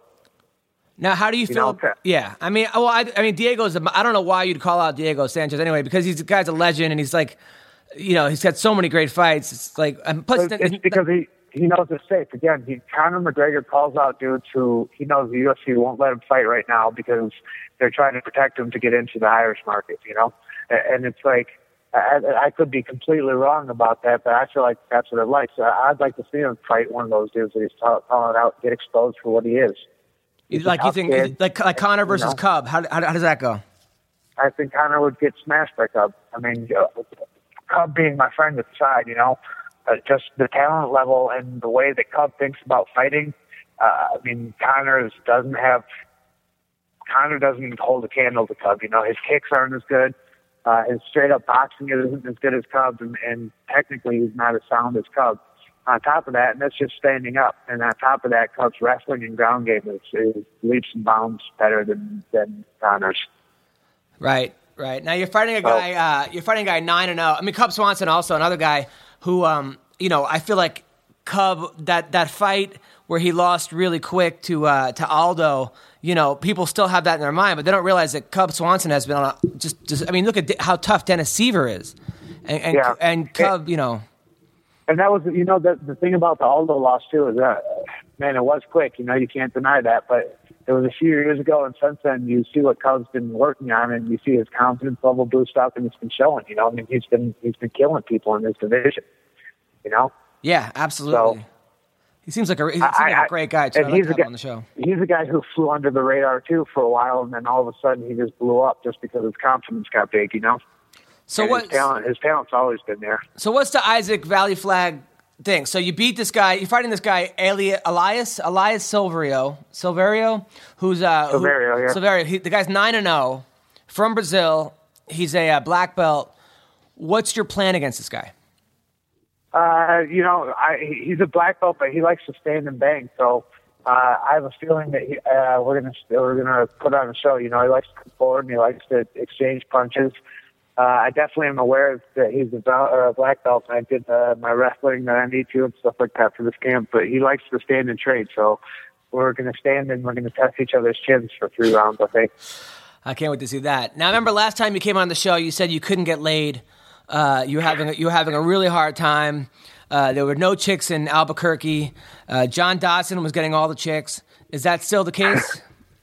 Well, I think last time my, my words were I wasn't single, so Oh. I wasn't trying. Oh, okay. But you know, uh, since then some things have changed, and uh, I'm still not getting any chicks. I'm kind of a loser. I, I gotta admit it. John Dodson and, and all the and uh, he's got all the game in the world. I just sit there and watch him work, and then uh, go home and masturbate myself to sleep. Oh, that's wait. So you actually, first of all, that's always a good plan. I do that anyway. Even even if I get chicks, I do that. So you, so you had a girlfriend. You guys broke up. What happened? Uh, we, you know, we were together for quite a long time, and it just didn't, you know, she she lived in a different town. She lived actually central coast of California, and uh, the distance got to be too much. She's a great girl, and I wish her all the best, but you know, we just couldn't couldn't continue on, you know. So now you're single and you're living. You are, are you you living at Donald Cerrone's farm? Is that where you're living right now? No, no, no. I have my own house. Oh, you have your own house in Albuquerque. Yeah. Uh, now, Yeah. are do you like hang out? Now, who do you hang out with in the uh, the whole Greg? Who like who's who are the guys that go out? You? Is it Cerrone? Travis Browne? No, who's the who's the pussy me- posse? Well, me and I mean, me and Dodson and, and live there. So I mean, whenever Dodson's around, we go out. Kyle Moak and Goyo is here. So I mean, really, we do hang out together as a team. I I don't. I'm an old man, so I don't like go out to go clubbing or anything. I go out and eat dinner and then go home and watch Castle or whatever reruns of Law and Order. I'm I'm kind of like a boring old man. Come on, but you're 37 and you're a fighter and you you you I'm- you, you have whoa, hey, needs. I'm I mean- 35, dude. Okay, I'm 35, 35. You're a fighter. You have needs. And Albuquerque, I, I've been to Albuquerque. I did a club called Laughs Comedy Club in Albuquerque about eight years, ten years ago.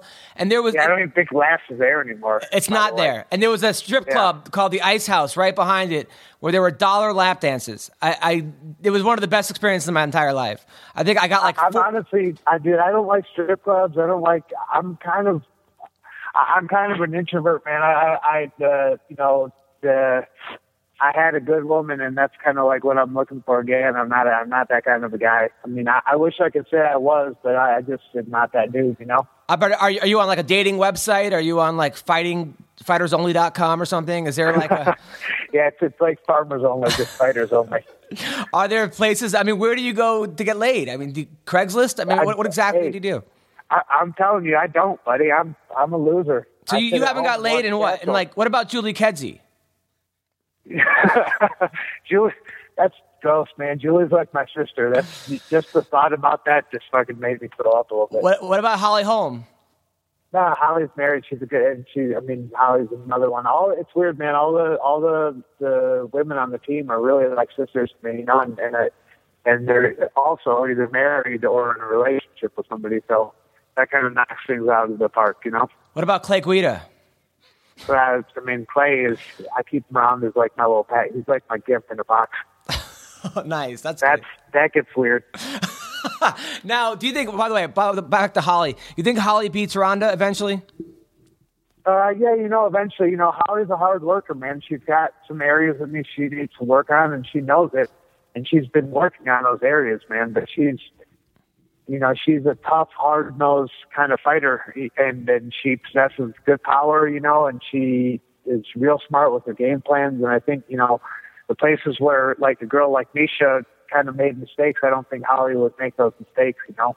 I mean, her, Uh, yeah, her, her boxing is second to none. Her- It's best yeah, second to none, and she know she's got good footwork, you know, and, and I, I think it's the kind of thing that she poses when when her wrestling gets better. She poses a real threat to Ronda, you know. All right, now back to you. Back. So you haven't got laid in what a year? It's been a while, yeah. Like oh what? So like two years?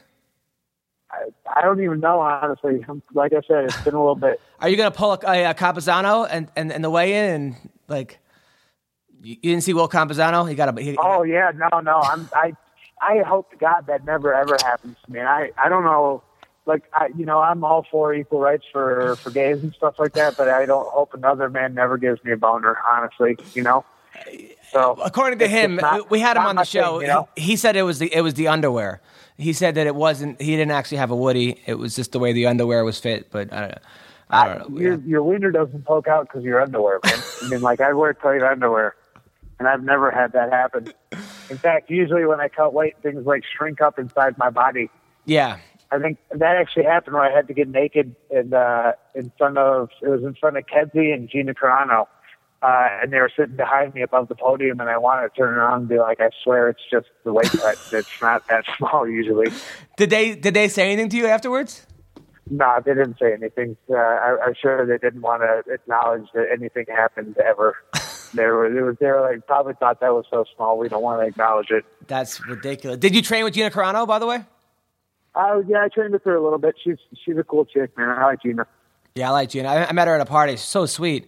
Now, Yeah, did- she is. She's one of those. Uh, she is really one of like the sweetest people you'll ever meet in person, man. I, I dig her a lot. now, does Donald Cerrone get the most chicks? Does he still like slang all the tail? Now Donald's Donald's got a girl that he's like engaged to, man. Oh wow. Or they're getting engaged or something, or that he's got a real good girlfriend, and uh, and I think I told you that last time. I mean, he loves her, you know. So Right. Donald's a, you know, Donald plays up the part, but he's a solid dude, and he he doesn't, you know, he's Donald, but he just definitely has his lady, you know. Yeah, So, yeah. Now, who do you like in? Uh, all right, so we're we're, we're gonna call some fights here. Uh, Faber versus Barão. Who do you like? Man, uh, that's a tough one just because of the amount of time that Faber has had to train for it, you know. Uh, a healthy full camp Faber, I think he takes it this time the way he's been looking, but, uh, you know, I don't know. It's what, three weeks notice or something? Yeah, but he did just get out of a fight a couple a couple weeks ago. So Yeah, that's true. I mean, I, I tend to be my fattest a couple weeks after camp, though, or after a fight. That's Right. when the pizza is really starting to kick in. I, I would like to see Faber win. though. I'm going to pull for the American, you know, and, and I like what uh, Glenn Ludwig is doing, like some amazing things with the with the Alpha Male crew. So be, it's going to be, I think it's going to be a good fight all around. You know? totally agreed. Uh, now, Hendricks against Lawler. Who do you like? Uh, man, I like both those guys, and I like. I've always been a fan of Robbie Lawler's, like for, since way back in the day, you know. Uh, but I, I think, man, that's a hard one to call. I think Hendricks uh, wrestling could could end up being what uh, what decides the fight. Honestly, you know, and I think uh, I'd like to see Robbie win, but I think that uh, I think that John is going to beat him. Yeah, I mean the only the only thing that I agree with that.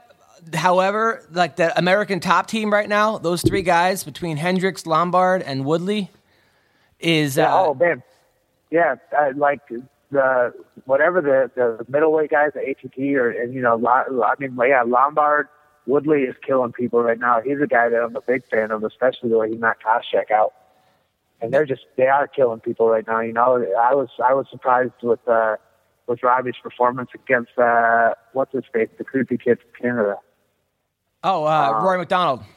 Yeah, Rory MacDonald. What did I- you I call thought him? What, wait, what exactly did you call him? The the what kid from Canada? Creepy kid. The creepy kid from Canada. He is a creepy kid from Canada. That's very true. That's Yeah. funny. He is creepy.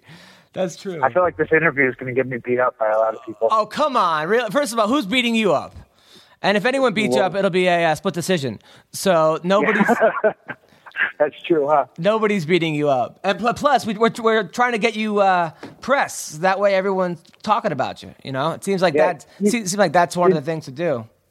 You know what? Yeah, it sucks, man. The only one that I've actually really kind of talked shit about for real, because the rest of it, I mean, I really have a lot of respect for fighters. The only guy who I talk shit about is that Norman Parke idiot who who started going off on me when I said that we were going to have some guy said that it'd be a good fight, and I said, yeah, he's a tough kid, and he started talking shit to me. So I was like, well, kid, and kind of started going off on him. And that's the only guy who I can really like say that I would openly talk shit about. The rest of the fighters, I have a lot of respect for. You know. So, what did you say about Norman Parke? Uh, I think I went on and off to that he's a boring power to puff fighter and kind of said that he's ugly. I mean, he started calling me ugly, and I was like, dude, you look like Sloth from the from, Goonies. from the Goonies. And I mean, I I don't know. He started talking trash about me just because somebody said it would be a tough fight, you know, and and uh, I didn't take wise to that. That he's like slow. I mean, like he's like really slow. For every like two or three tweets that I was coming out with, he was like, "Well, you're stupid." That was his comeback for shit. I mean, he's just dumb as a rock. So, do you want to fight him next? So, uh, yeah, I'd love to fight him next. You know, uh, you know, uh, I gotta. That's the, the the thing is that you know I got a tough fight with Elias, so I'm not discounting Elias at all. But if I beat if I beat Elias, I definitely want to fight Norman Parke next for sure. Gotcha, gotcha, gotcha, gotcha, gotcha. All right, so uh, that is our interview. You, you, you're great, man. You're. I can't wait for your fight. I can't wait for your fight next week. It's an honor to have you on the podcast, dude. Keep up the good Thanks. work, man. Thanks for always having me on, even when I was hurt and stuff like that. And, uh, are you really doing Leno? Uh, I, I I find out in like ten minutes if I get to do it or not. Man, I hope you do. That's awesome. Uh, thank you, man. I appreciate it. Yeah, of course, of course. Thanks a lot, man. Well, I'll talk to you soon, brother. All right, talk to you soon, bud. Take care. Bye. All right. Well, that was Isaac Vallie-Flagg. He's uh or Vallie-Flagg. A ni- nice guy, nice guy, great fighter. You know, it, it, it's it is like there are so many guys. uh, Actually, there aren't that many guys out there, but there are guys out there who haven't lost in a long time, who keep winning, who need their recognition. You know, hopefully that hopefully our podcast will help because uh, you know you always want to see you always root for guys like that, guys that don't talk that much smack and guys that aren't necessarily that flashy or you know they don't have that you know other stuff going, but they are great fighters, and and they, and they should get their credit where credit is due. So hopefully Isaac Vallie-Flagg, maybe this hopefully this will be his year, and I believe it. The guy's a the guy's a great fighter. We got Ben Askren. Hey, is this Ben Askren? Yeah, what's going on, man? How's it going? It's Adam Hunter. You're on the MMA Roasted podcast. How's everything, man? It's good. I'm just headed right, uh, to wrestling practice with uh, one of my coaches. Oh, nice, man. By the way, uh, thank you for being a good sport. I know sometimes I, I make Ben Askren jokes on Twitter and you retweet them, and I just want to say thank you for being a Yeah. good sport. No, I, I got a. You have a good sense of humor, so I appreciate that. Uh, no problem. Now you're one of the uh, one, you know, you're one of the best wrestlers ever uh, in college. You were 87 and 0 your last two years. You have a record of 153 and 8. You're an Olympian. Why are you not in the UFC? What is going on, man? Oh, I mean, it was just a, it was a Dana White versus Bellator thing. He didn't want a Bellator Bellator champion coming in there and doing extremely well because I think they knew I was going to do extremely well, and that was that was really what it all boiled down to at the end of the day. I mean, there, there was a whole conspiracy. Some people thought uh, there was a people that people that thought that because if you went in there and just ran through everybody, it would make Bellator look really good. And like you, like you just said, other people said that you want you wanted too much money. No, it was uh, you know I, we didn't even get to talk money. It was all about it was all about the Bellator thing. Uh, you know, I can guarantee that.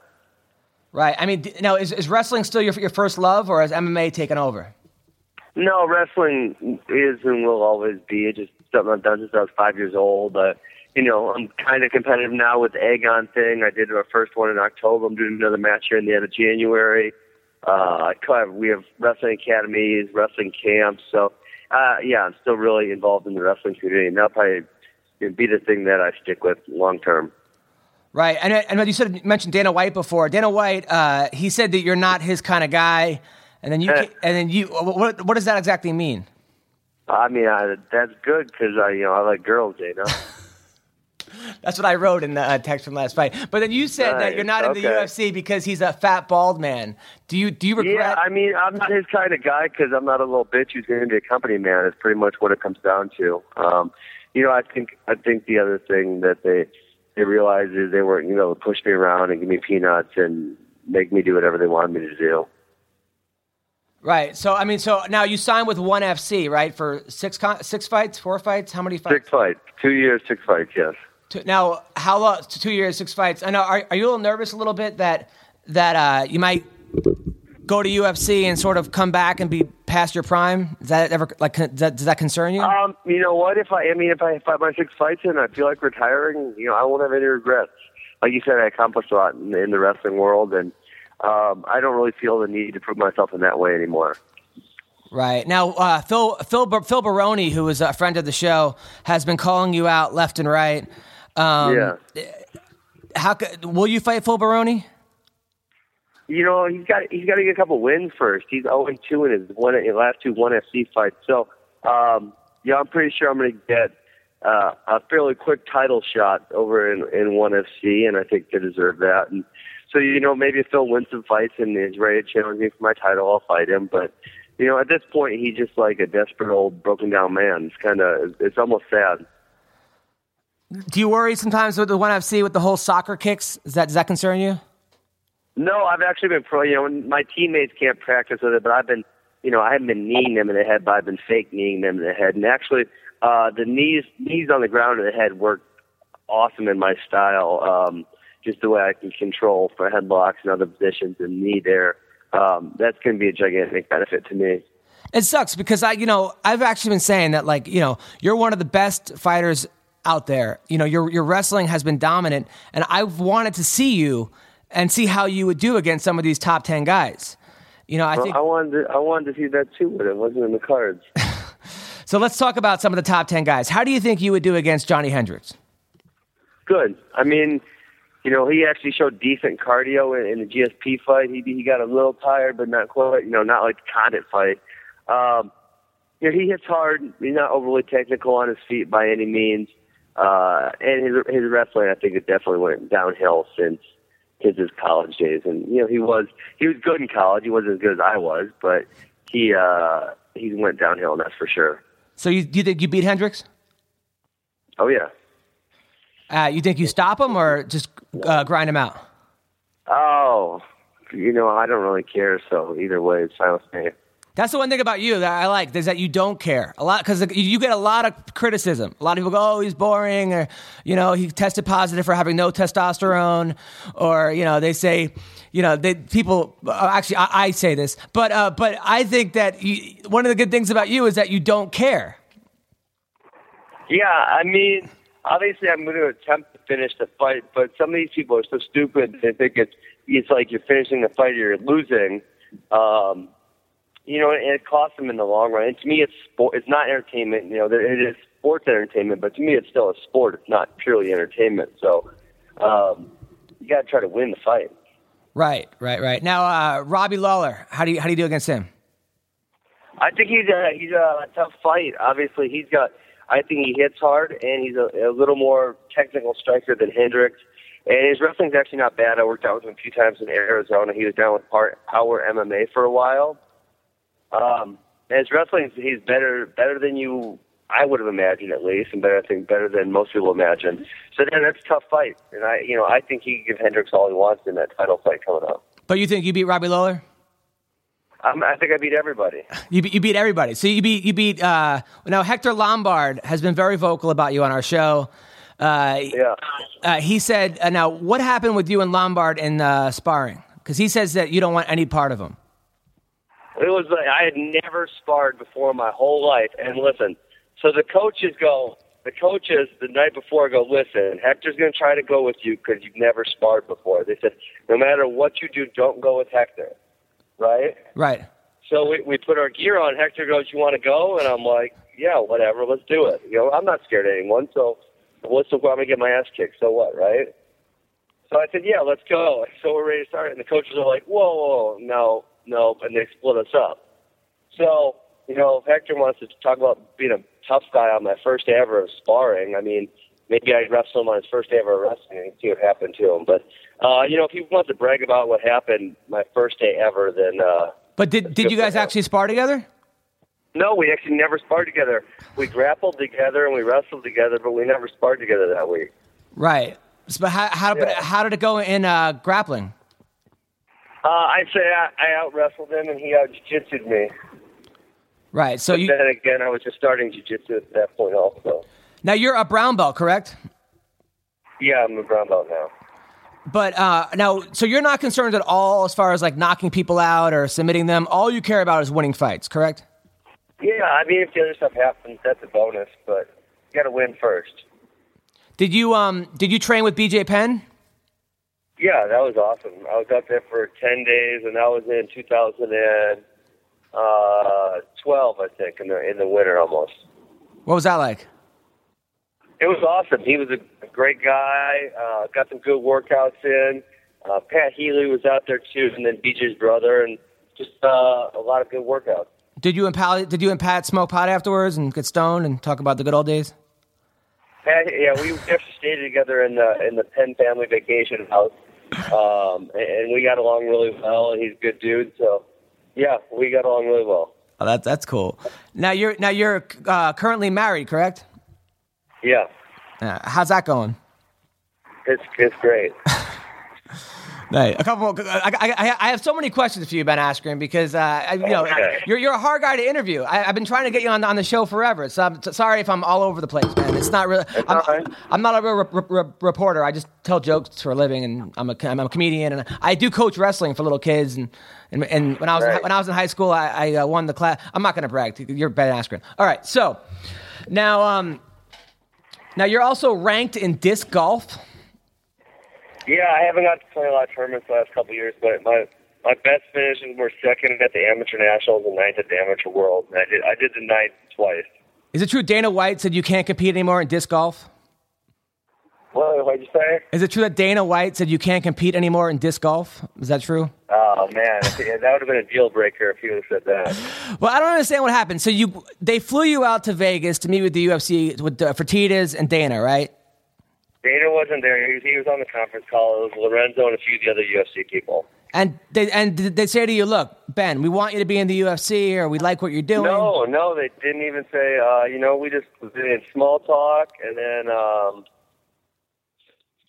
we made small talk, and then we talked about my situation with Bellator and my career and where I thought I was going and all that stuff. And then uh, they talked to my manager for a while, and you know, it seemed like we were going to make something happen. And then later that night, my manager got a call, and it wasn't going to happen.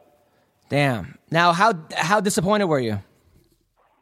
Uh, I, I was definitely disappointed because I thought, you know, that's kind of what I thought my future was going to be for a while. And, uh, you know, I had good offer after that. I had good offers for World Series of Fighting and ONE FC, and so it all worked its way out, even though it wasn't the way I thought it was going to be. How come you how come you didn't go to the World Series of Fighting? Um, you know, when I looked at the offers, uh, they monetarily they were they were fairly similar. Um, it was just like I can't, I can't be number one. The only way I could be number one right now is to be in the UFC and beat the guys that were above me. Um, I just felt going to the place I was more comfortable, and I, I got to know a few of the people involved with ONE FC when I was in Singapore, and uh, I felt really comfortable with them. Right. I mean, it's just it's just kind of it's just kind of a shame. It really is. I was because I I've been following you since uh, the uh, Mizzou days. Now, how much tail did you get when you were in uh, when you were in uh, Mizzou and you were two time and you had all those pins and all that? Was it hard? Did you, did you just slay box?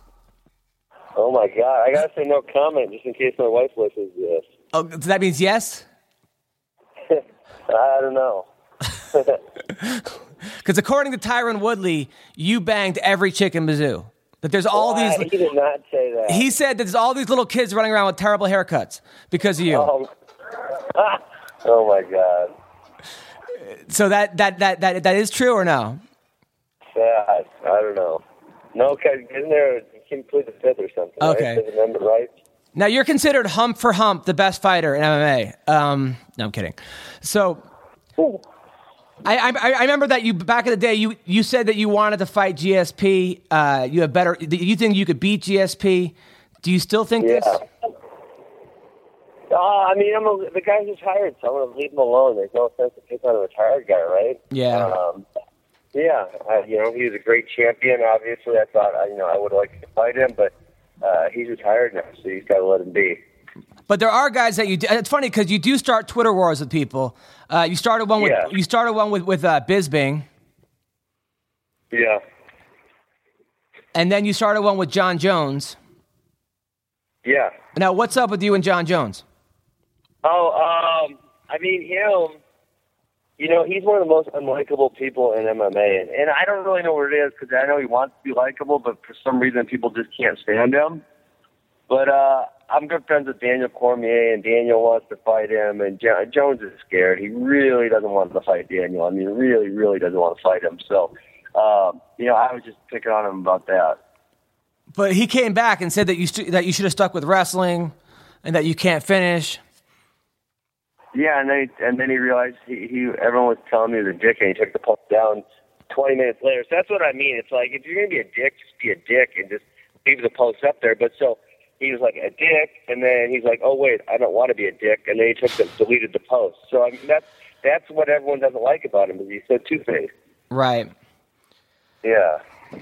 Yeah, I mean, it, it was. It's, it's funny though. It's. I mean, I think Cormier and Jones would be a, a great fight. Actually, I think Cormier's got a really good shot of winning that fight. He, um, Yeah, I was, uh, you know, I was more questionable on it um, before the Gustafsson fight. 'cause I thought, I thought Jones would just kill Gustafsson, but uh, I mean, that was a really good fight. And after seeing that and how how far downhill Jon Jones' wrestling went, I think, uh, I think Daniel's got it all day long.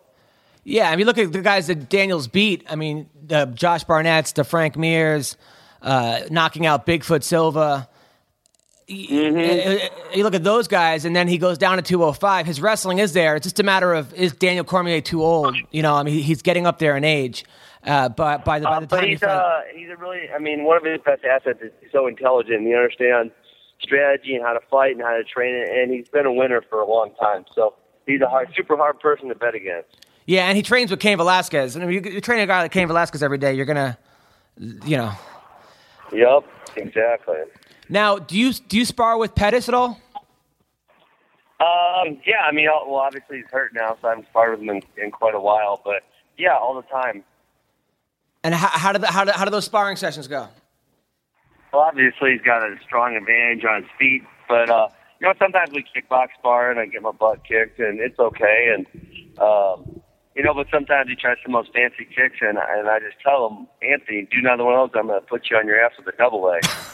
and so then he tries doing it, and then I double leg him and hold him down for the rest of the round. How's your uh, striking coming along? That's good. Um, obviously, I got really good coaches and great training partners, like you said, with with uh, you know Erik Koch and Pascal Krauss and Anthony Pettis, are great training partners. So uh, it's really coming along. I mean, not saying I'm ever going to stand up because I don't need to because I just take everyone down and win. Uh, but I, I'm really, really comfortable on my feet. I really am. Then see, that was the weirdest thing is that Bjorn Rebney said he let you go because you were dominating too, everyone too much in wrestling. I don't understand that. How do you let a guy go because he's beating everyone too badly? That I mean, I think it was just the fights were all non-competitive. It's hard. It's hard to sell a uncompetitive fight. So I, I would say that's what that's what he was trying to get at. But who, I mean, that, I don't understand. You let someone go because because he's winning, and, and that's the thing. It's like a lot of people. Um, look, there are people that are going to get mad at me and say, "Dude, Ben Askren, you know, it's like watching Ambien. Watch Ambien." You know, there are people out there that say you're boring, but I'm like, I'm a pure wrestler. I I, I coach. I told you, wrestling was was my first love. It's I have more respect for wrestling, and I like to watch a guy like you who until someone figures you out, and no one's no one's figured you out yet. No, and yeah, a lot of people that uh, you know actually understand MMA, they, they appreciate the difficulty of what I'm doing, and you know, I, I'm going into the cage. Another grown man can do whatever he wants to me, and I'm doing exactly what I want, and he can't stop it. I mean, um, it's a lot tougher than people think. Your toughest fight was against Jay Hieron. Um, why do you think you had so much difficulties against Jay Hieron? Uh, I mean, he's a good fighter. He's a veteran. He's been around for a while. Uh, solid wrestling. It was early in my career, and um, you know, I think there's a few things I could have done differently. A little better footwork, a little better takedowns. And that would have made the fight a lot easier. But um, I've got I've gotten a lot better since then. I think obviously my performances have been getting better and better every single time I've been in the cage. Um, and so I was just, you know, it was my eighth fight I think in my career. It was early in my career, and I've got a lot better since then. Yeah, no, Jay's a good guy. He's a really good guy. He did say that you smelled really bad. By the way, that was uh, That's a lie. Actually, you can you can quote me on this. I have I don't even wear deodorant because I don't have body odor. You can ask my wife about that. that's bullshit. You, wait, you don't Where's wear. How much you want to bet? How much? I know. I bet? believe that you don't wear deodorant, but I don't. But I, be, I don't believe that you don't have body. Everyone has body odor. I don't have body odor. Ask my wife. Your nickname is give you her Funky. Right now, you can ask her. Your nickname is Funky. You don't think maybe people are trying to tell you something? I don't have body odor. I promise. I don't know. I don't know. I got I got a weird blessing or something. I'm not sure what the problem is. Does your wife wear deodorant? She wears deodorant. Yeah. Oh, that's good. That's not. I mean, Ben, that's. uh I guess. He I mean, thinks it's not fair. I know. that's that's ridiculous. Yeah, I don't blame her, man. That's that's insane. Oh, he was lying on. He was lying on that one for sure. Maybe that's why she's sending you to uh, Singapore. Your wife, because he's. I think she's going with me. Oh, she's going with you now. Yeah. Now, Bar- I mean, so if if Baroni wins his next fight, you would give him a fight. Sure. Why not? Okay. Now, I mean, some, that's a big if. You know, we're talking about Phil Baroni winning a fight. That's that's that's a tall task right there. he is a legend, though. You got to admit it. The guy's a legend. I mean, not because of his skill in the sport of MMA, maybe for other reasons, but I'll give you that he's well known. He used to be a male stripper back in the day. Just you know that I'm not really impressed by that. he talked about that on our show. How he, used to use a, a, a penis bump and a cock ring. It was a whole thing. Now, oh my god. Now, now we have questions. Uh, this is from uh, the the uh, Scorpion. Now, who do you like in the Shields Lombard fight? Uh, I mean, I think I think it goes one of two ways. I think Hector knocks him out fast, or else, you know, Jake gets him tired and, and does whatever he wants. I think that you know, I think it's really pretty clear cut. You train with uh, Jake Shields, correct? Yep. Uh, for like 12 days before his Martin Kampmann fight. Right. How did that go? It was good. We got along really well. He's a cool dude, and uh, got a lot of good training with him and Gil Melendez, the Diaz brothers stopped in a few times. So, yeah, a lot of good training.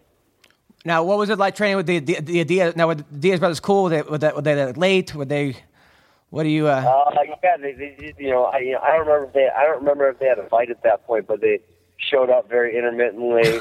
um, and we, you know, the one day I think they're both there. We, we went out to Cesar Gracie out. Uh, I don't remember what time that did, but we drove out there and uh, rolled a bunch of jujitsu. But they were just really quiet. They didn't say much. yeah, they seem like real nice guys. Everyone who knows them says that they're really loyal, cool guys. Yeah, they were just real low key. That's you know, that's how they were. Now, you being an Olympic wrestler, are you rooting for Sara McMann against Rousey? Oh yeah, for sure. What do you think about Ronda uh, not shaking Miesha's hand and her her whole attitude? Um, I mean, I don't know. I I guess I'm kind of split on the issue because obviously I've had people I don't like, but in wrestling you gotta shake your hand at the end of the match. I mean, it just you have to do it, you know. So um, so I think you know at the very least she could have shook her hand and said, "Whatever, I kicked your ass." Um, but you know her her level of immaturity in that show was uh, kind of ridiculous. yeah, I felt I felt she didn't do herself any any favors. Like she, No, not at all. And you know, um, they, you know, I know she was blaming the editing and stuff, but it was like I don't know how she could have been uh, that bad for that long that they could have got that many clips of, uh, you know, her acting that salty. yeah, it seems like she has a, an idea of if I'm fighting someone, or she just hated Miesha Tate, and she was gonna, no matter what, hate Miesha Tate. But it seemed that Miesha got the best of her because she wouldn't shake her hand, and then that, like, you know, she she she welcomes the booze, but really, who wants to be booed? Yeah, exactly. And you know, they're like the stupid things, like when they put the unibrow on one of her coaches, like that was funny. I mean, you got to, Yeah. How can you not laugh about that, right? Right. And like they actually got pissed about it. It's like, do you take everything in life that seriously? I mean, that was really funny. I totally agree. So Yeah. So you know when there's when there's funny things, you just gotta laugh at them. You can't take yourself too seriously. Exactly. Exactamundo. Uh, now, another question from the underground. Uh, we, so. Hey, I got like two minutes before I have to go to practice. Okay. So, I'm how, sorry. I thought my practice was going to be earlier today, so I apologize for that. no, it's okay. When do you when do you leave? By the way, for uh, Singapore. Uh, I'm I'm going to finish my training camps there, so when I don't know exactly when my first fight will be, but uh, yeah, that's when I'm going to finish my training camps. Now, now, somebody wanted to know if you could beat all six guys in one night, and that way you can go back to the UFC or go to the UFC. Oh, in one FC, you know, I actually offered to fight Amoussou and Koreshkov on the same night, and if they would have let me, I would have done it because uh, there no one's done that in a really long time. So um, I wouldn't be opposed to fighting a couple people on the same night. Have you ever been hurt in a fight? I dislocated my toe in the Amoussou fight, and that that was that didn't feel good, but you just had to keep fighting. So you've never been dropped, or never been knocked out, or never been No, stunned? no. Wow. I got caught a little bit. Lyman Good was eye gouging me a lot. Uh, that didn't feel good, but that was uh, you know that was about it. Well, Ben Askren, man, uh, good luck with everything. I'm rooting for you. You got a lifelong fan here, man.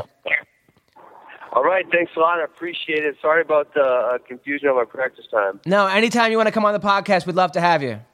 Okay, you, you got me email, so email me anytime. All right, thanks, Ben. See ya. Take care.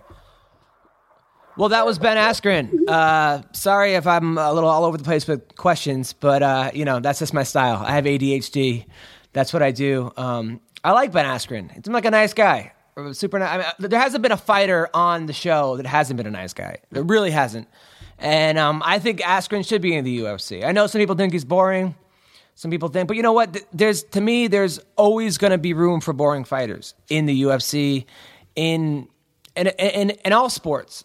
Not everybody could be Diego Sanchez, or not everyone could be, you know, these knockout, you know, Cain Velasquez or uh, you know, Junior Dos Santos or certain guy, Hector Lombard. There's going to be the place for the Okamis or for the Jake Shields or for the um, the Ben Askrens, and that's what I think is what great about MMA. You can't have every fight just can't be an explosive knockout. I, mean, part of me wishes it could, but that's you know, let's just go watch something else. There's boxing. I mean, even, even boxing gets boring. Go, you know, go watch a go watch X Arm.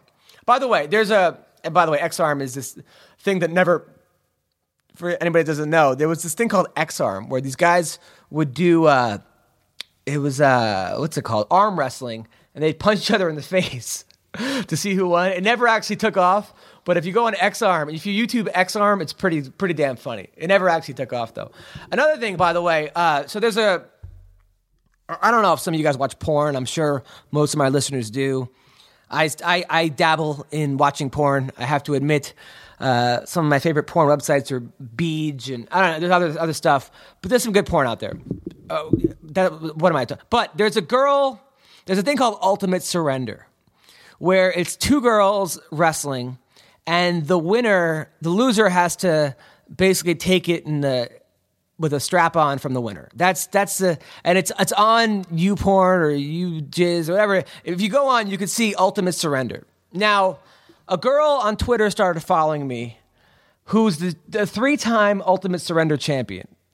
And she wants to come on the show. And a part of me says it would be really funny and I think you guys would enjoy it. Another part of me says, you know what? I don't want to open up that can of worms where all of a sudden it becomes ridiculous. Her name is Ariel X. Ariel X.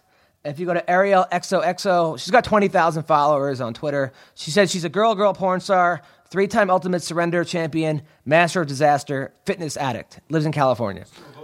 So let's do a vote. Should I have Ariel X on MMA Roasted podcast or should I not?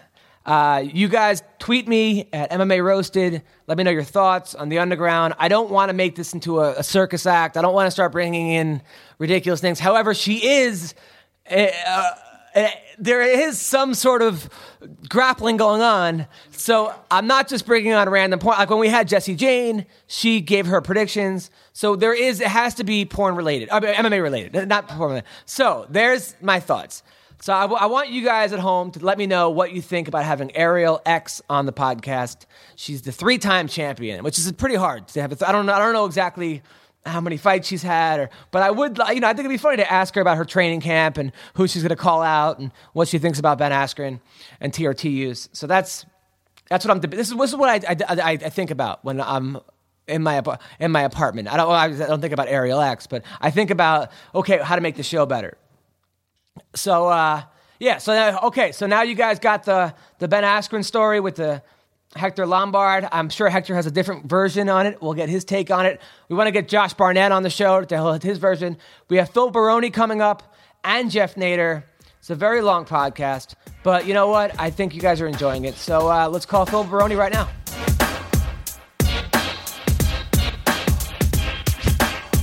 Hello. Is this the New York Badass? What's up, man? Is this the best ever? The best ever. The one and only. What's up, man? How's it going? No, man, just got done training, dude. I'm, I'm up, dude. Man, busted up. How, who, where, uh, who did you train with?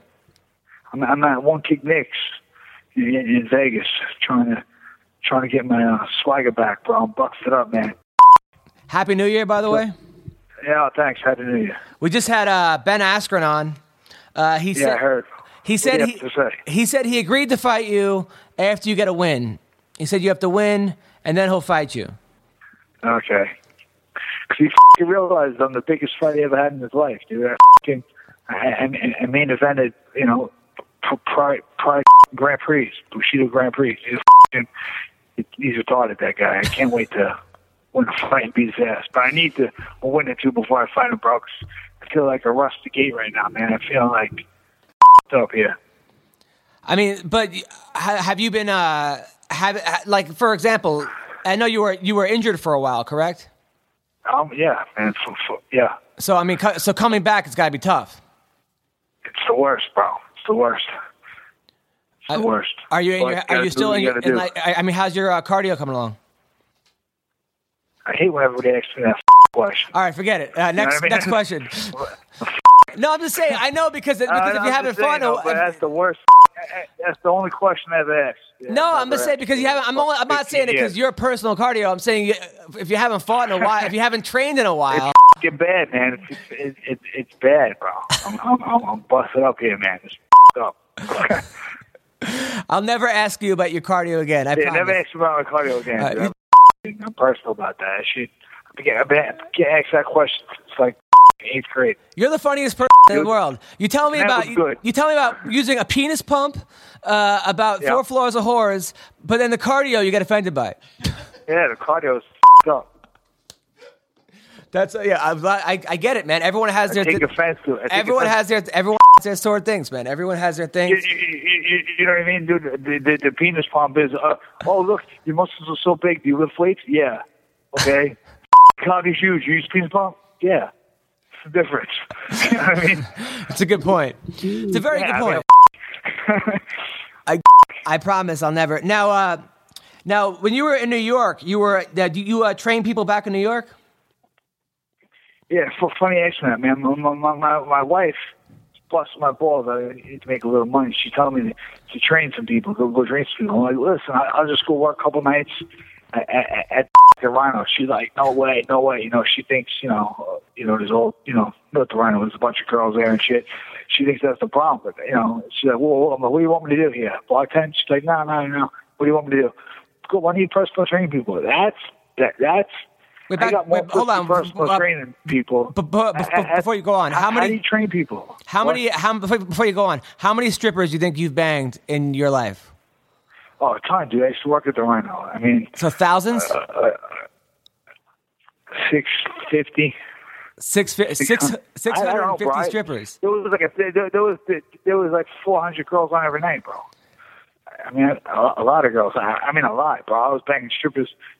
I mean, you're from you're from Long Island. You, you remember the Gaslight? You remember the Gaslight on Sunrise Highway? Yeah. That, that strip bar. I used to go in there when I was in high school and I was banging strippers.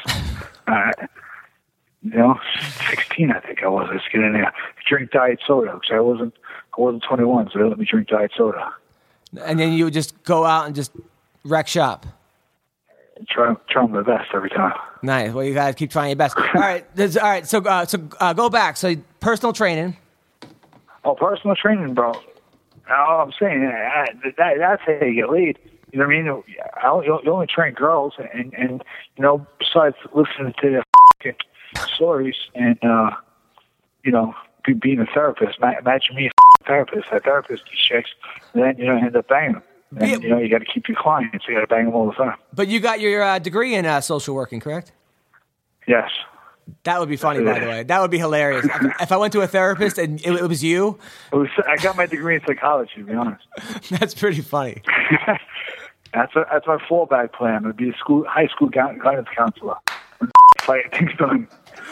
Phil Baroni. We got to do a sketch. Phil Baroni, high school guidance counselor. That's our, our next sketch. That would be so That's funny. my that's my next move, man. That's my next move. A kid goes in there. Hey, I'm having problems. Blah blah blah. Hey, I'm the fucking best ever. Let me tell you about the strippers I used to bang. That would be four floors of whores in Singapore.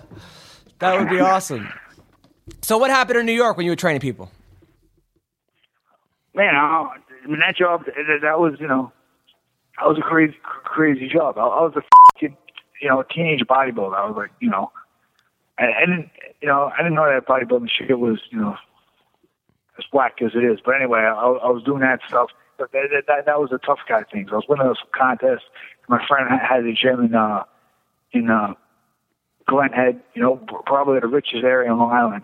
You know, you know, all the, you know, all, I, I was training all the rich housewives, dude. I, I was banging, I, I, you know, I was banging tons of chicks, bro. I mean, I, I might have been banging more chicks doing that than, than I did when I was stripping. Wait, so th- you were going up to housewives in Long Island. You were sleeping with them. Did you ever get busted by a husband or? No, no, but but but but, but two times, two two times, the dude was home, and and he kind of wanted to come in. Mean, that's another story. Wait, the guy wanted to come join you. Yeah, you know, just want to watch for a minute, and then I want to, you know, maybe maybe sit on the bed. Did you let him? what? Did you let the guy? Sit on the bed. You let- on the bed. The bitch is high, dude. It was hundred uh, bucks an hour. And back then, it was like a thousand bucks an hour right now. So yeah. So she wait. So the she paid you a hundred bucks to have sex with her. No, While her, no, pay me hundred bucks to train her. to train her, but you ended up having sex with her. Free, yeah, free. But you, so you're having sex with her, and the husband's watching. Two times, yeah, two, two different ones. Yeah, they, they were home. I guess you know they're into that shit all around when they're rich. When was it awkward afterwards? When you like when you, you like said goodbye and stuff? No, no. Put my shit on the left. Shook his hand. One of the times I shook his hand. You shook his hand after you had sex with his wife. Yeah, yeah. Wow, that's crazy. No, that's the number one. That's the number one gig. That's what I'm saying. I'm, I'm telling my, I'm telling, I'm, I'm telling my lady, man. Yeah, I'm gonna go to the line. She's like, no, no, don't do that. Well, what do, what, what the f- do you want me to do? Dude? I've been, I've been fighting the f- cages in my underwear for the last 15 years. What the f- job I go get? She's like, why don't you go personal train some, you know, people? You know, it's only chicks that you personal train. You know, I, I, I'm trying to try to explain that. That's the worst thing you possibly do. Cause that's that. You gotta f- them. You know what I mean? Yeah. Chicks gonna give you, you know, buy ten sessions, but you know, you want you want to re up by by by session number ten. You got to bang it. There's no, there's no, there's no, there's no way around it. Absolutely. I mean, that's. I mean, that comes with the territory, man. Yeah, I mean, so I mean, I, I wish I could relate, but but sure, why not? It sounds. it sounds amazing. So you I mean, you know, it's not always amazing. There's some old ones and shit from ch- fat ones, but you know what I mean? did you have to did you have to have sex with some of the fat ones too, or no? Yeah, of course, yeah. Stinky. Yeah, it was terrible. But why did you have to sleep with them? Why couldn't you just train them? Because they won't re up. You know, they won't re up. They won't re up. No, they won't re up. So you're afraid that if you don't have sex with them, they're not going to order another ten sessions. They're not going to order another ten sessions. That- I could understand the logic behind here, and you you definitely want to work. I mean, you need money. I wanted to do it too. You know, I want, you know, something I I wanted to do. But the fat, smelly ones. what I mean? that, that, that, what about What? The, fat- what about the fat, smelly ones? You don't want those ones. Sometimes. Better than nothing. I mean, I got into some weird shit. Well, anyway. Wait, what was the weird shit? Wait, what do you mean you got? How? What, was the weird shit you got want, into? You want to you know, make sure they work out first and you know, get real sweaty and dirty. Don't shower, you know, for two days and, and train them and then go home or go in the car. Close in the car. The real rich ones in, in the car. So The you, so you, you told them, look, I'm only gonna have sex with you if you don't shower for two days. Yeah. And work out with me for two sessions. Wow, this is like this is like a, a, a, a movie. I mean, a, a, Cinemax late night movie, but it's still a movie, man. Yeah. That's crazy. That is crazy. You've you've led a crazy life, Baroni. I don't. I don't think it's even that crazy, man. I mean, you think that's crazy? I mean, I think I think every personal trainer dude is doing it, unless you're like, I think, no matter what you are. I mean, it goes to territory. I'm telling you, Baroni, you need to write a more, book. If you get man. more than ten sessions, you, you're banging them. Phil You know I mean? If any dudes are out, if any dudes are out there with a girlfriend that's getting personal training, or your wife's getting personal training, if she's doing more than ten sessions, she's the dude. Get guaranteed. I mean, that's just a little advice there from the old badass. Well, some of the some of the guys are gay, the personal trainers, so maybe you'd be safe with a gay guy. Yeah, maybe. I think honestly though, I'm telling you, man, the book is called New York Badass, right? You tell I you could have been tell you tell all your stories, and it'll Yeah, be a, okay. it'll be a best selling book. Uh, you think so? I do. I, I'm telling you, I your stories.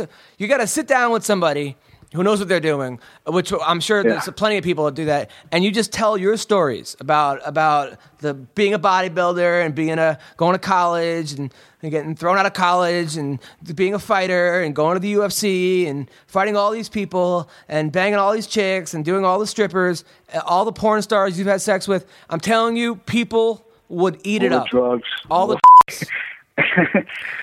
people would eat it up. They eat it up. so? Anybody listening that wants to make money and make a million dollars on a book that's going to be a movie one day, contact Phil Baroni because that book, I would read that book in a heartbeat. I know you say snitches get stitches, but I, I don't think it's Yeah. real. I don't think it's really I just can't use names. I just can't use the real the real guy's names. Yeah, call him like uh, call him like Skank Shamrock or something, or you know, Yeah. just make up names. right. So how's uh? I know So Askren, so are you still going to fight in ONE FC? I mean, what's Oh, your, what's yeah, your plan? I mean, I want, I want- I wanted to fight, dude. But, but if you said I could to win the fight, that, that's better for me, dude.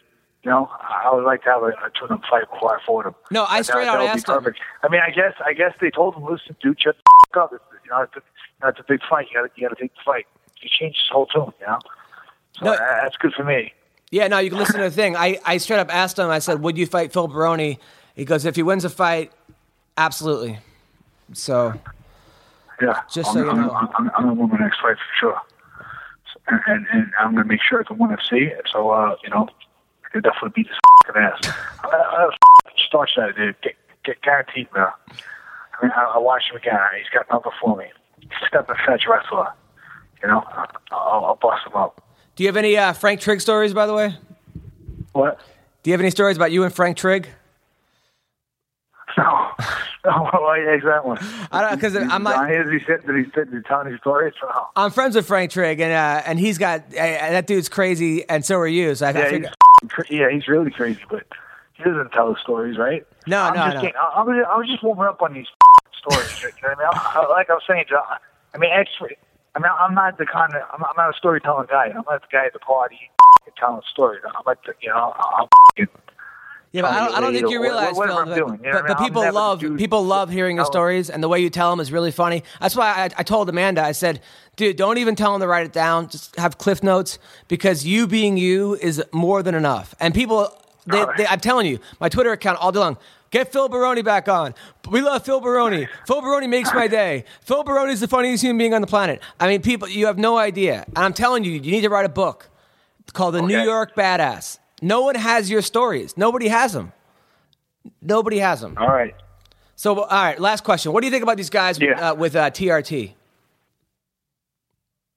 Do I think about it? Yeah, you think it should be legal? Dude, I mean, wh- wh- wh- what's the point? Guys are afraid we're going to get hurt. We're fighting in cages. You know, mean, trying to kill each other. I mean, I mean, I, I don't know. Take whatever you want, dude. That's why Pride was the best. You know. How many, guys, how many guys were taking steroids in, in uh, Pride? Huh? How many guys were taking roids back in uh, Pride? I think everybody and everybody was doing in the UFC back in the day too. You know what I mean? And and you know, th- there are guys that are real smart right now that have real smart, you know, uh, the labs or whatever, and, and they're you know being tested. Right. I mean, I mean, look at what look, look, look what's the thing just knocked out fucking Pacquiao, Marquez. You know, he's with the Balco guy. You know, Yeah, the guy Victor Conte. Balco. Yeah. and his body's weight is what body's weight better. He's fucking twice the. You know what I mean?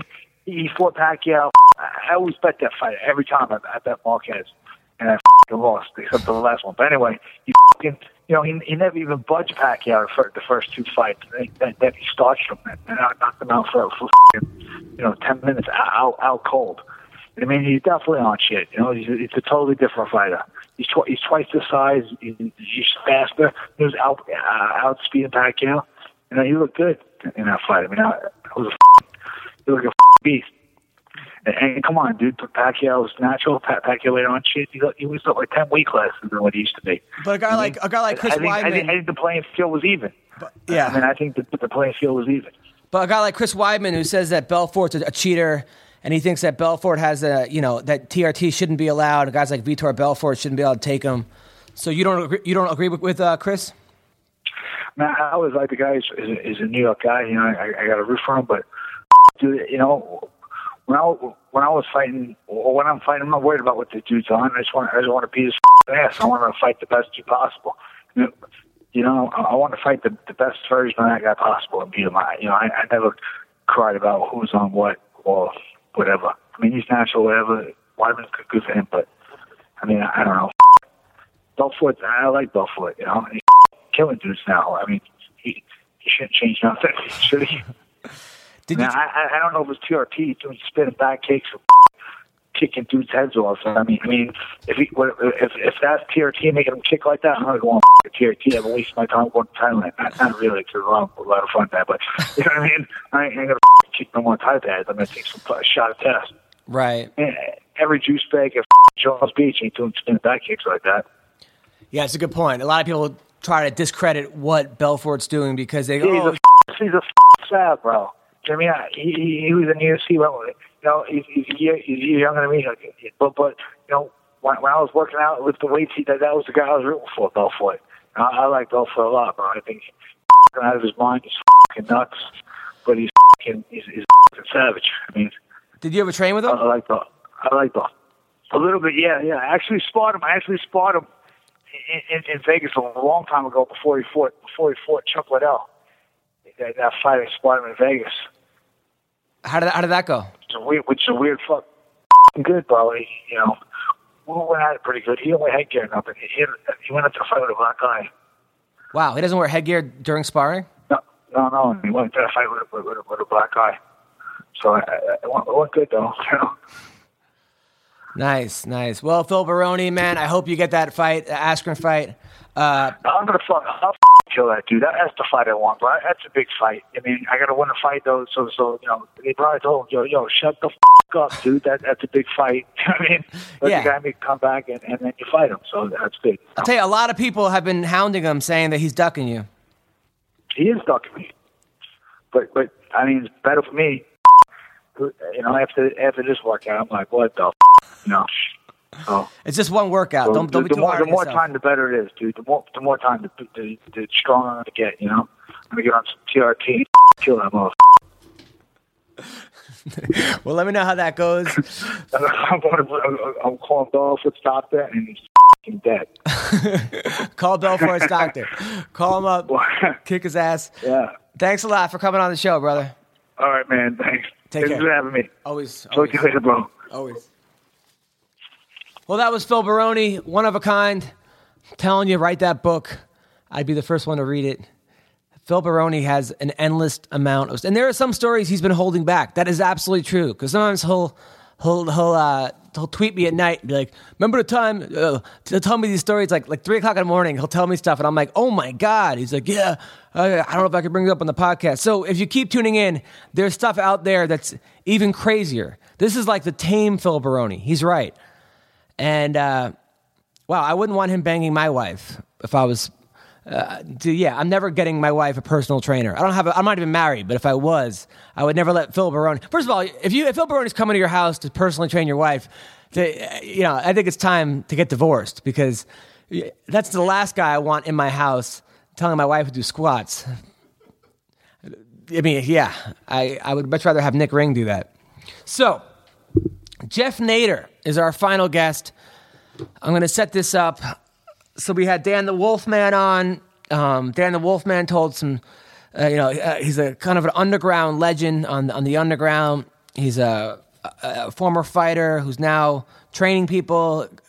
Guy who loves the fight game.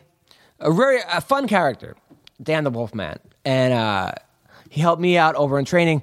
So since he's been on the show, there's been all kinds of controversy. Somebody thinks I was picking on him. I wasn't. Uh, but there's a guy named Jeff Nader. Jeff, scary name Nader, who's five and five in Bellator. I looked up some of his fights. He had one of the greatest comebacks I've ever seen in a fight. Ever. Jeff Nader, who spent nine years in the U.S. Army as a combatives instructor, and uh, thank you for doing that. He actually fought a guy, Dan Kramer, where he got beaten up for two rounds. When I say beaten up, I mean two 10 8 rounds in a row. Comes back and knocks out Kramer in the third, which he didn't knock him out. He, he hit him hard, and the, the, the, the, the ref stopped the fight. And uh, it was one of the best comebacks I've ever seen in fighting. This guy's got unbelievable heart. He's calling in. We're going to talk to him. He has a story about the Wolfman that involves the desert and knives and some crazy fight. And he's also a, a, a comedian, this guy. He's, he's a very talented guy. We're going to have Jeff Nader on the podcast right now. Hello, Hello, is this Jeff? Scary nickname Nader. this is he. How's it going, brother? You're on the MMA Roasted podcast. Oh man, you caught me at a wonderful time. I'm on my way to conditioning class, and this is a great reason to be late. Nice. So thank you for being on. I actually, uh, and by the way, thank you for your service in uh, the Army. Thank you for doing that. Oh, well, thank you. I appreciate that. And then I, I, I, I, was, I watched your fight. Uh, I watched a couple of your fights. That, that one fight against Kramer was probably the best, one of the best comebacks I've, I've ever seen in my life. I guess it depends on who you ask. Uh, no Dan Kramer fans will uh, agree with you. Well, some people thought that it, sh- it uh, shouldn't have been stopped. Is that what it? Uh, is that what they? What the Dan Kramer fans Um, think? or- eh, I don't know. I don't. I don't know. You can always argue one way or another. The fight could have been stopped pretty much at any point prior to that, and I would have been completely fine with it. Um, I don't know. It's just the way it goes, you know. It was crazy though. I mean, that guy he beat he sort of like he, he probably took like 300 shots in a row, and then came back and knocked him out in the third. I, I don't think I've ever seen a comeback like that. I don't, I- ever. I don't know. I, I don't know. Uh, one of the best comebacks I've ever seen. Now you and we had Dan the Wolfman on last week, and by the way, Yeah. I, I wasn't trying to pick on the Wolfman. He is a character. He's hard not sometimes to have fun with. But some well, one guy on the underground got really upset and said I was. But then he was like insulting the guy more than I was. Like I was asking him funny questions, and he said, "Dan the Wolfman believes his own uh, lies, and he's not all there," which I think is more insulting than anything I said. Yeah, you're talking about uh, Canadian Couture. Yeah, Canadian Um, Couture. I'm almost ashamed that I know his screen name. Um, but um, he's been, I don't know what his deal is. I think he's like passively, aggressively, backhandedly defending the Wolfman. You know, he's like, yeah, Dan might be a fad, but so what? And you're like, what? I'm not saying all that, you know, but Yeah, no, yeah, he's, uh, he's a staunch defender of uh, the Wolfman series and philosophies, I guess. Right, but but then when he's defending him, he's actually putting him down even more. Like I had the guy in the Fox Sports podcast, and he's saying he's not all there, and he's he's uh, delusional, and I'm like, and then he and then he was saying he might commit suicide by having. I'm like, what what what is this guy like? I'm just trying to have a funny podcast now. Uh, and then the Wolfman chimed in and said that you. Uh, you know, don't ride my coattails, or like being, but he seemed like he was a good sport about it. So, so what happened? You and the Wolfman, uh, he challenged you to a fight in the desert or something. What happened? Oh man, he's challenged me to all kind of fights. Uh, he's challenged me to a couple of car races uh, also.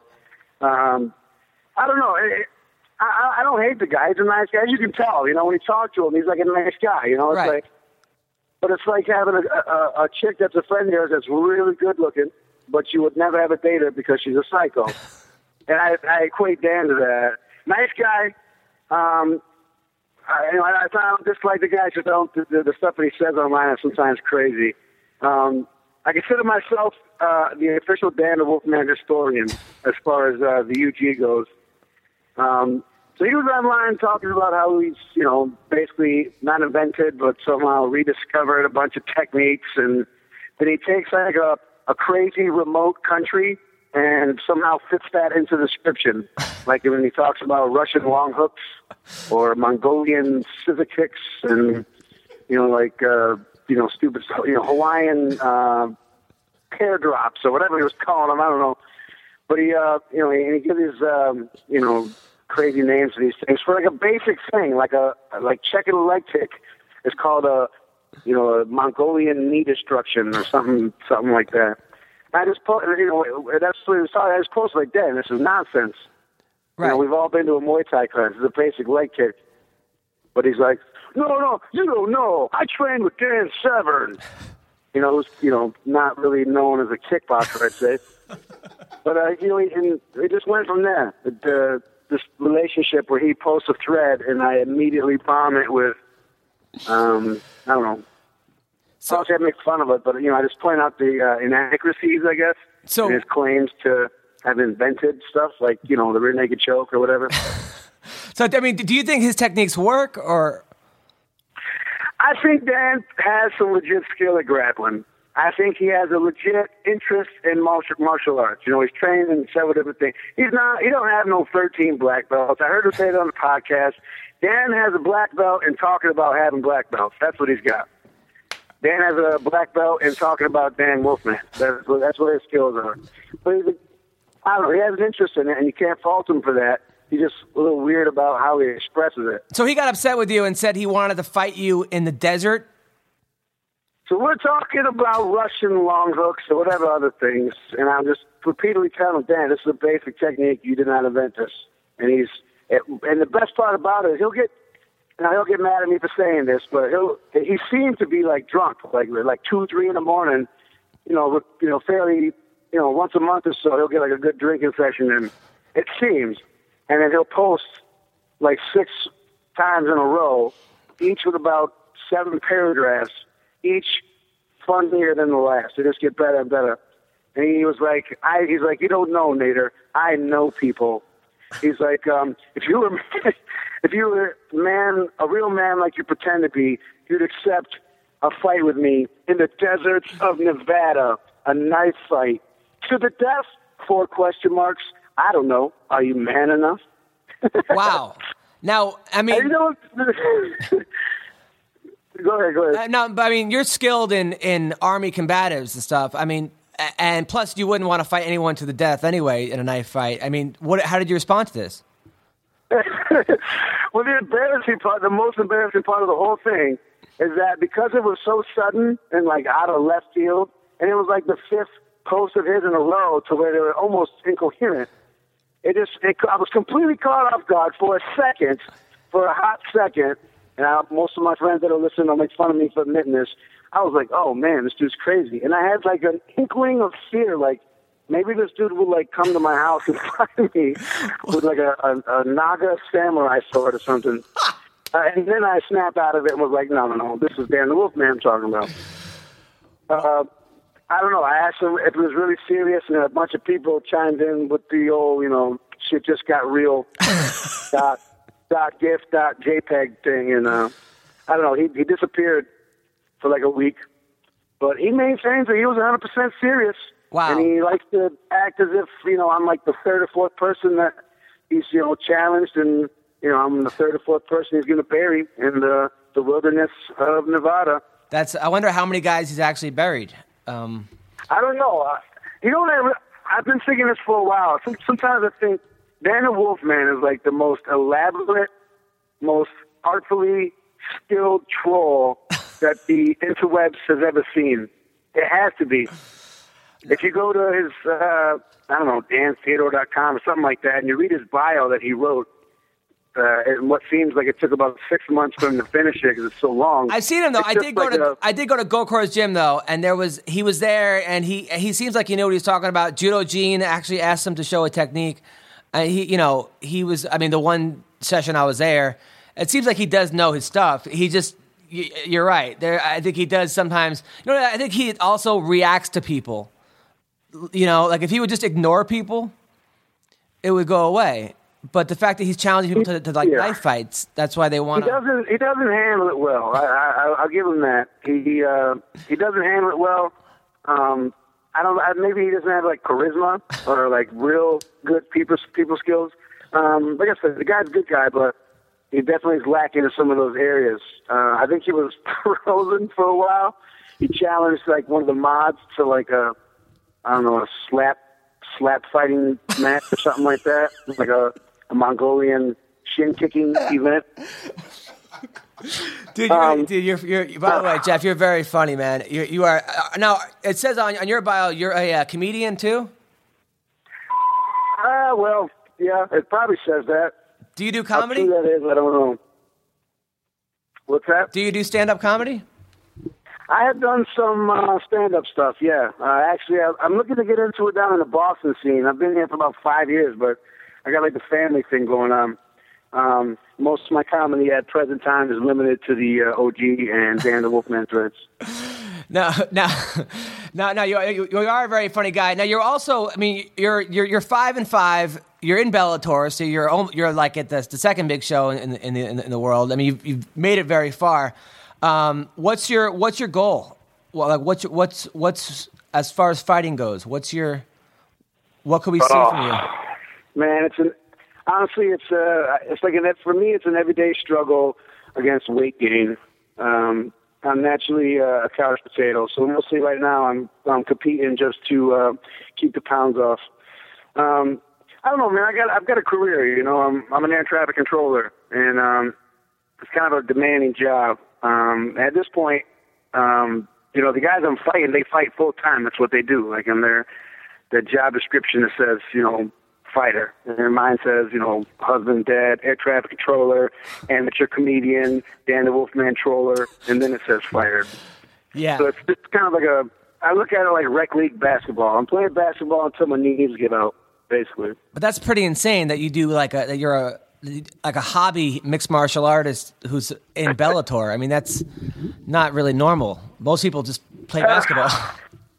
I don't know. I, honestly, I didn't get to Bellator because they they you know they saw me fight and thought I was amazing. I took a that that first criminal fight. Um, I took that on like a week's notice. Uh, he was supposed to fight. Uh, I don't know if you remember John Clark uh, from the. I think it was like the season eight of Tough. Um, I do actually. He was supposed to fight John Clark, and Clark got hurt, and they didn't. Have, and you know, Dan Cramer sells like a a million tickets when he fights here in New England because that's where he's from. And so they needed someone to take the fight, and I took it. Um, I I literally I, had to, I was I was on my, like my second row of Oreos when they called me. I I shit you not, and I had to like finish chewing the one in my mouth before I could answer the phone. And I answered the phone, and it's like, "Hey, uh, this is Bellator. Do you want to fight in a week?" And I'm like, mm, "Uh, sure." And so then I, I got my stuff together and I got to fight. So uh, when they sh- when they come around, you know, I get on the undercard and I fight. Uh, I have some decent fights. I don't know. So you have no aspirations to be like the, the champion one day, or like I mean, to, to make it to like, the UFC. I don't know. Don't get me wrong. I'm not saying like you know I I would not love to be champion. I'm a, a, incredibly competitive. You know, like it's a, it's definitely a competition thing for me. And given the opportunity, I would definitely I'd I'd fight you know whoever. But I mean, I don't. It's not. I don't have that thing driving me. You know, like I don't. I'm not living in poverty. You know, um, eating cans of green beans to get by. On my next fight when I can get paid. You know what I mean? That's crazy. You're air traffic. That's crazy that you're an air traffic controller who dabbles in fighting, who moonlights as a fighter. This is like that that Kevin James movie, who's like a teacher who's like raising money. I mean, that's Yeah, but and then that Kevin James, we, him and I had the same coach. I trained at Seattle also. oh wow. Now, didn't didn't by the way? I mean, I know this is all over the place. I'm sorry for being. I have ADHD. Uh, didn't Dan the Wolfman challenge you to a Bellator fight on the undercard? He didn't challenge me. Dan the Wolfman gave me a Dan the Wolfman direct order to tell Bellator to get him a fight with me. And I'll be honest, it's I'm not saying I, I would compete against the guy. I guess I mean you know I guess he, he only fought in Pride, but I mean it- you know with the age thing, and he could never ever make 185. So he challenged me to come up two weight classes and fight him in Bellator. And I was like, you know, Dan, I'm not. It's not like I'm wearing one of their belts. You know, I don't have that kind of pull. you know, I'm not gonna go in and say, "Hey, hey Bjorn, no, no, no, I'm fighting Dan." right. And how do you think that fight would go, though?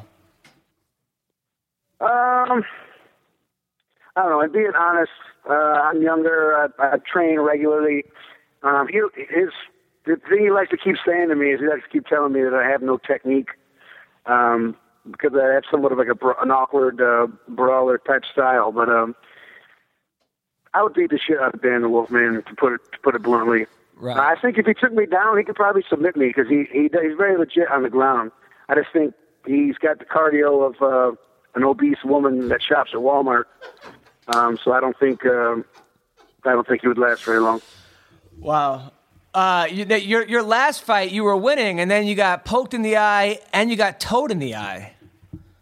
Let me tell you, you can't even. I didn't get poked in the eye. More so, they got speared in the eye because the dude was six foot five, and he had like quarterback length fingers. Like the dude could wrap his hands around a football twice, and I think he he had to at least go in like second knuckle.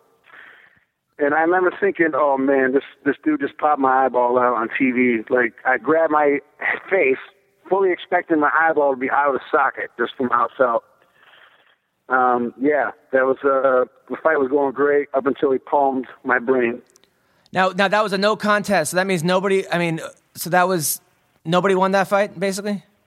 No, no, no one won that fight. Um, especially not my eye socket.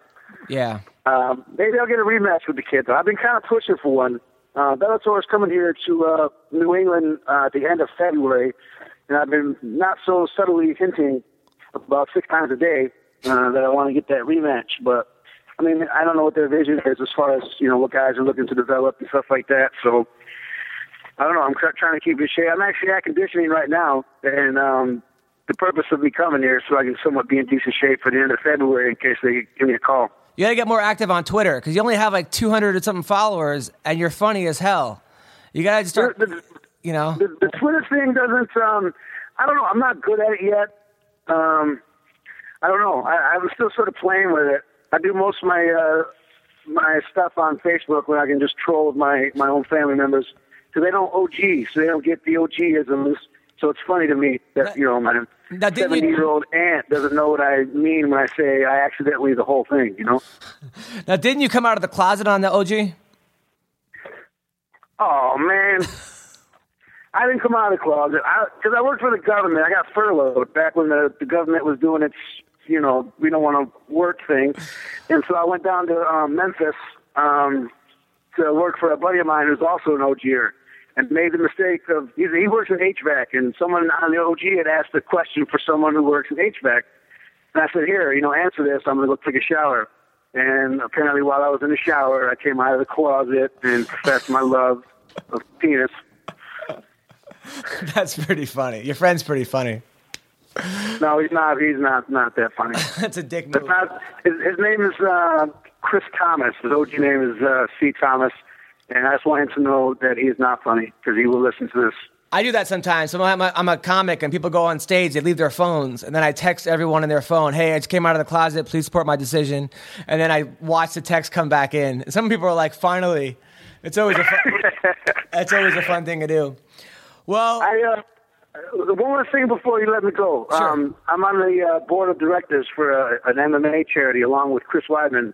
Um, it's uh, liveToFight.org, and since I've got you on the um, on the horn here, they're trying to do something where they like raffle off where like uh, Henzo or whoever else happens to want to do it.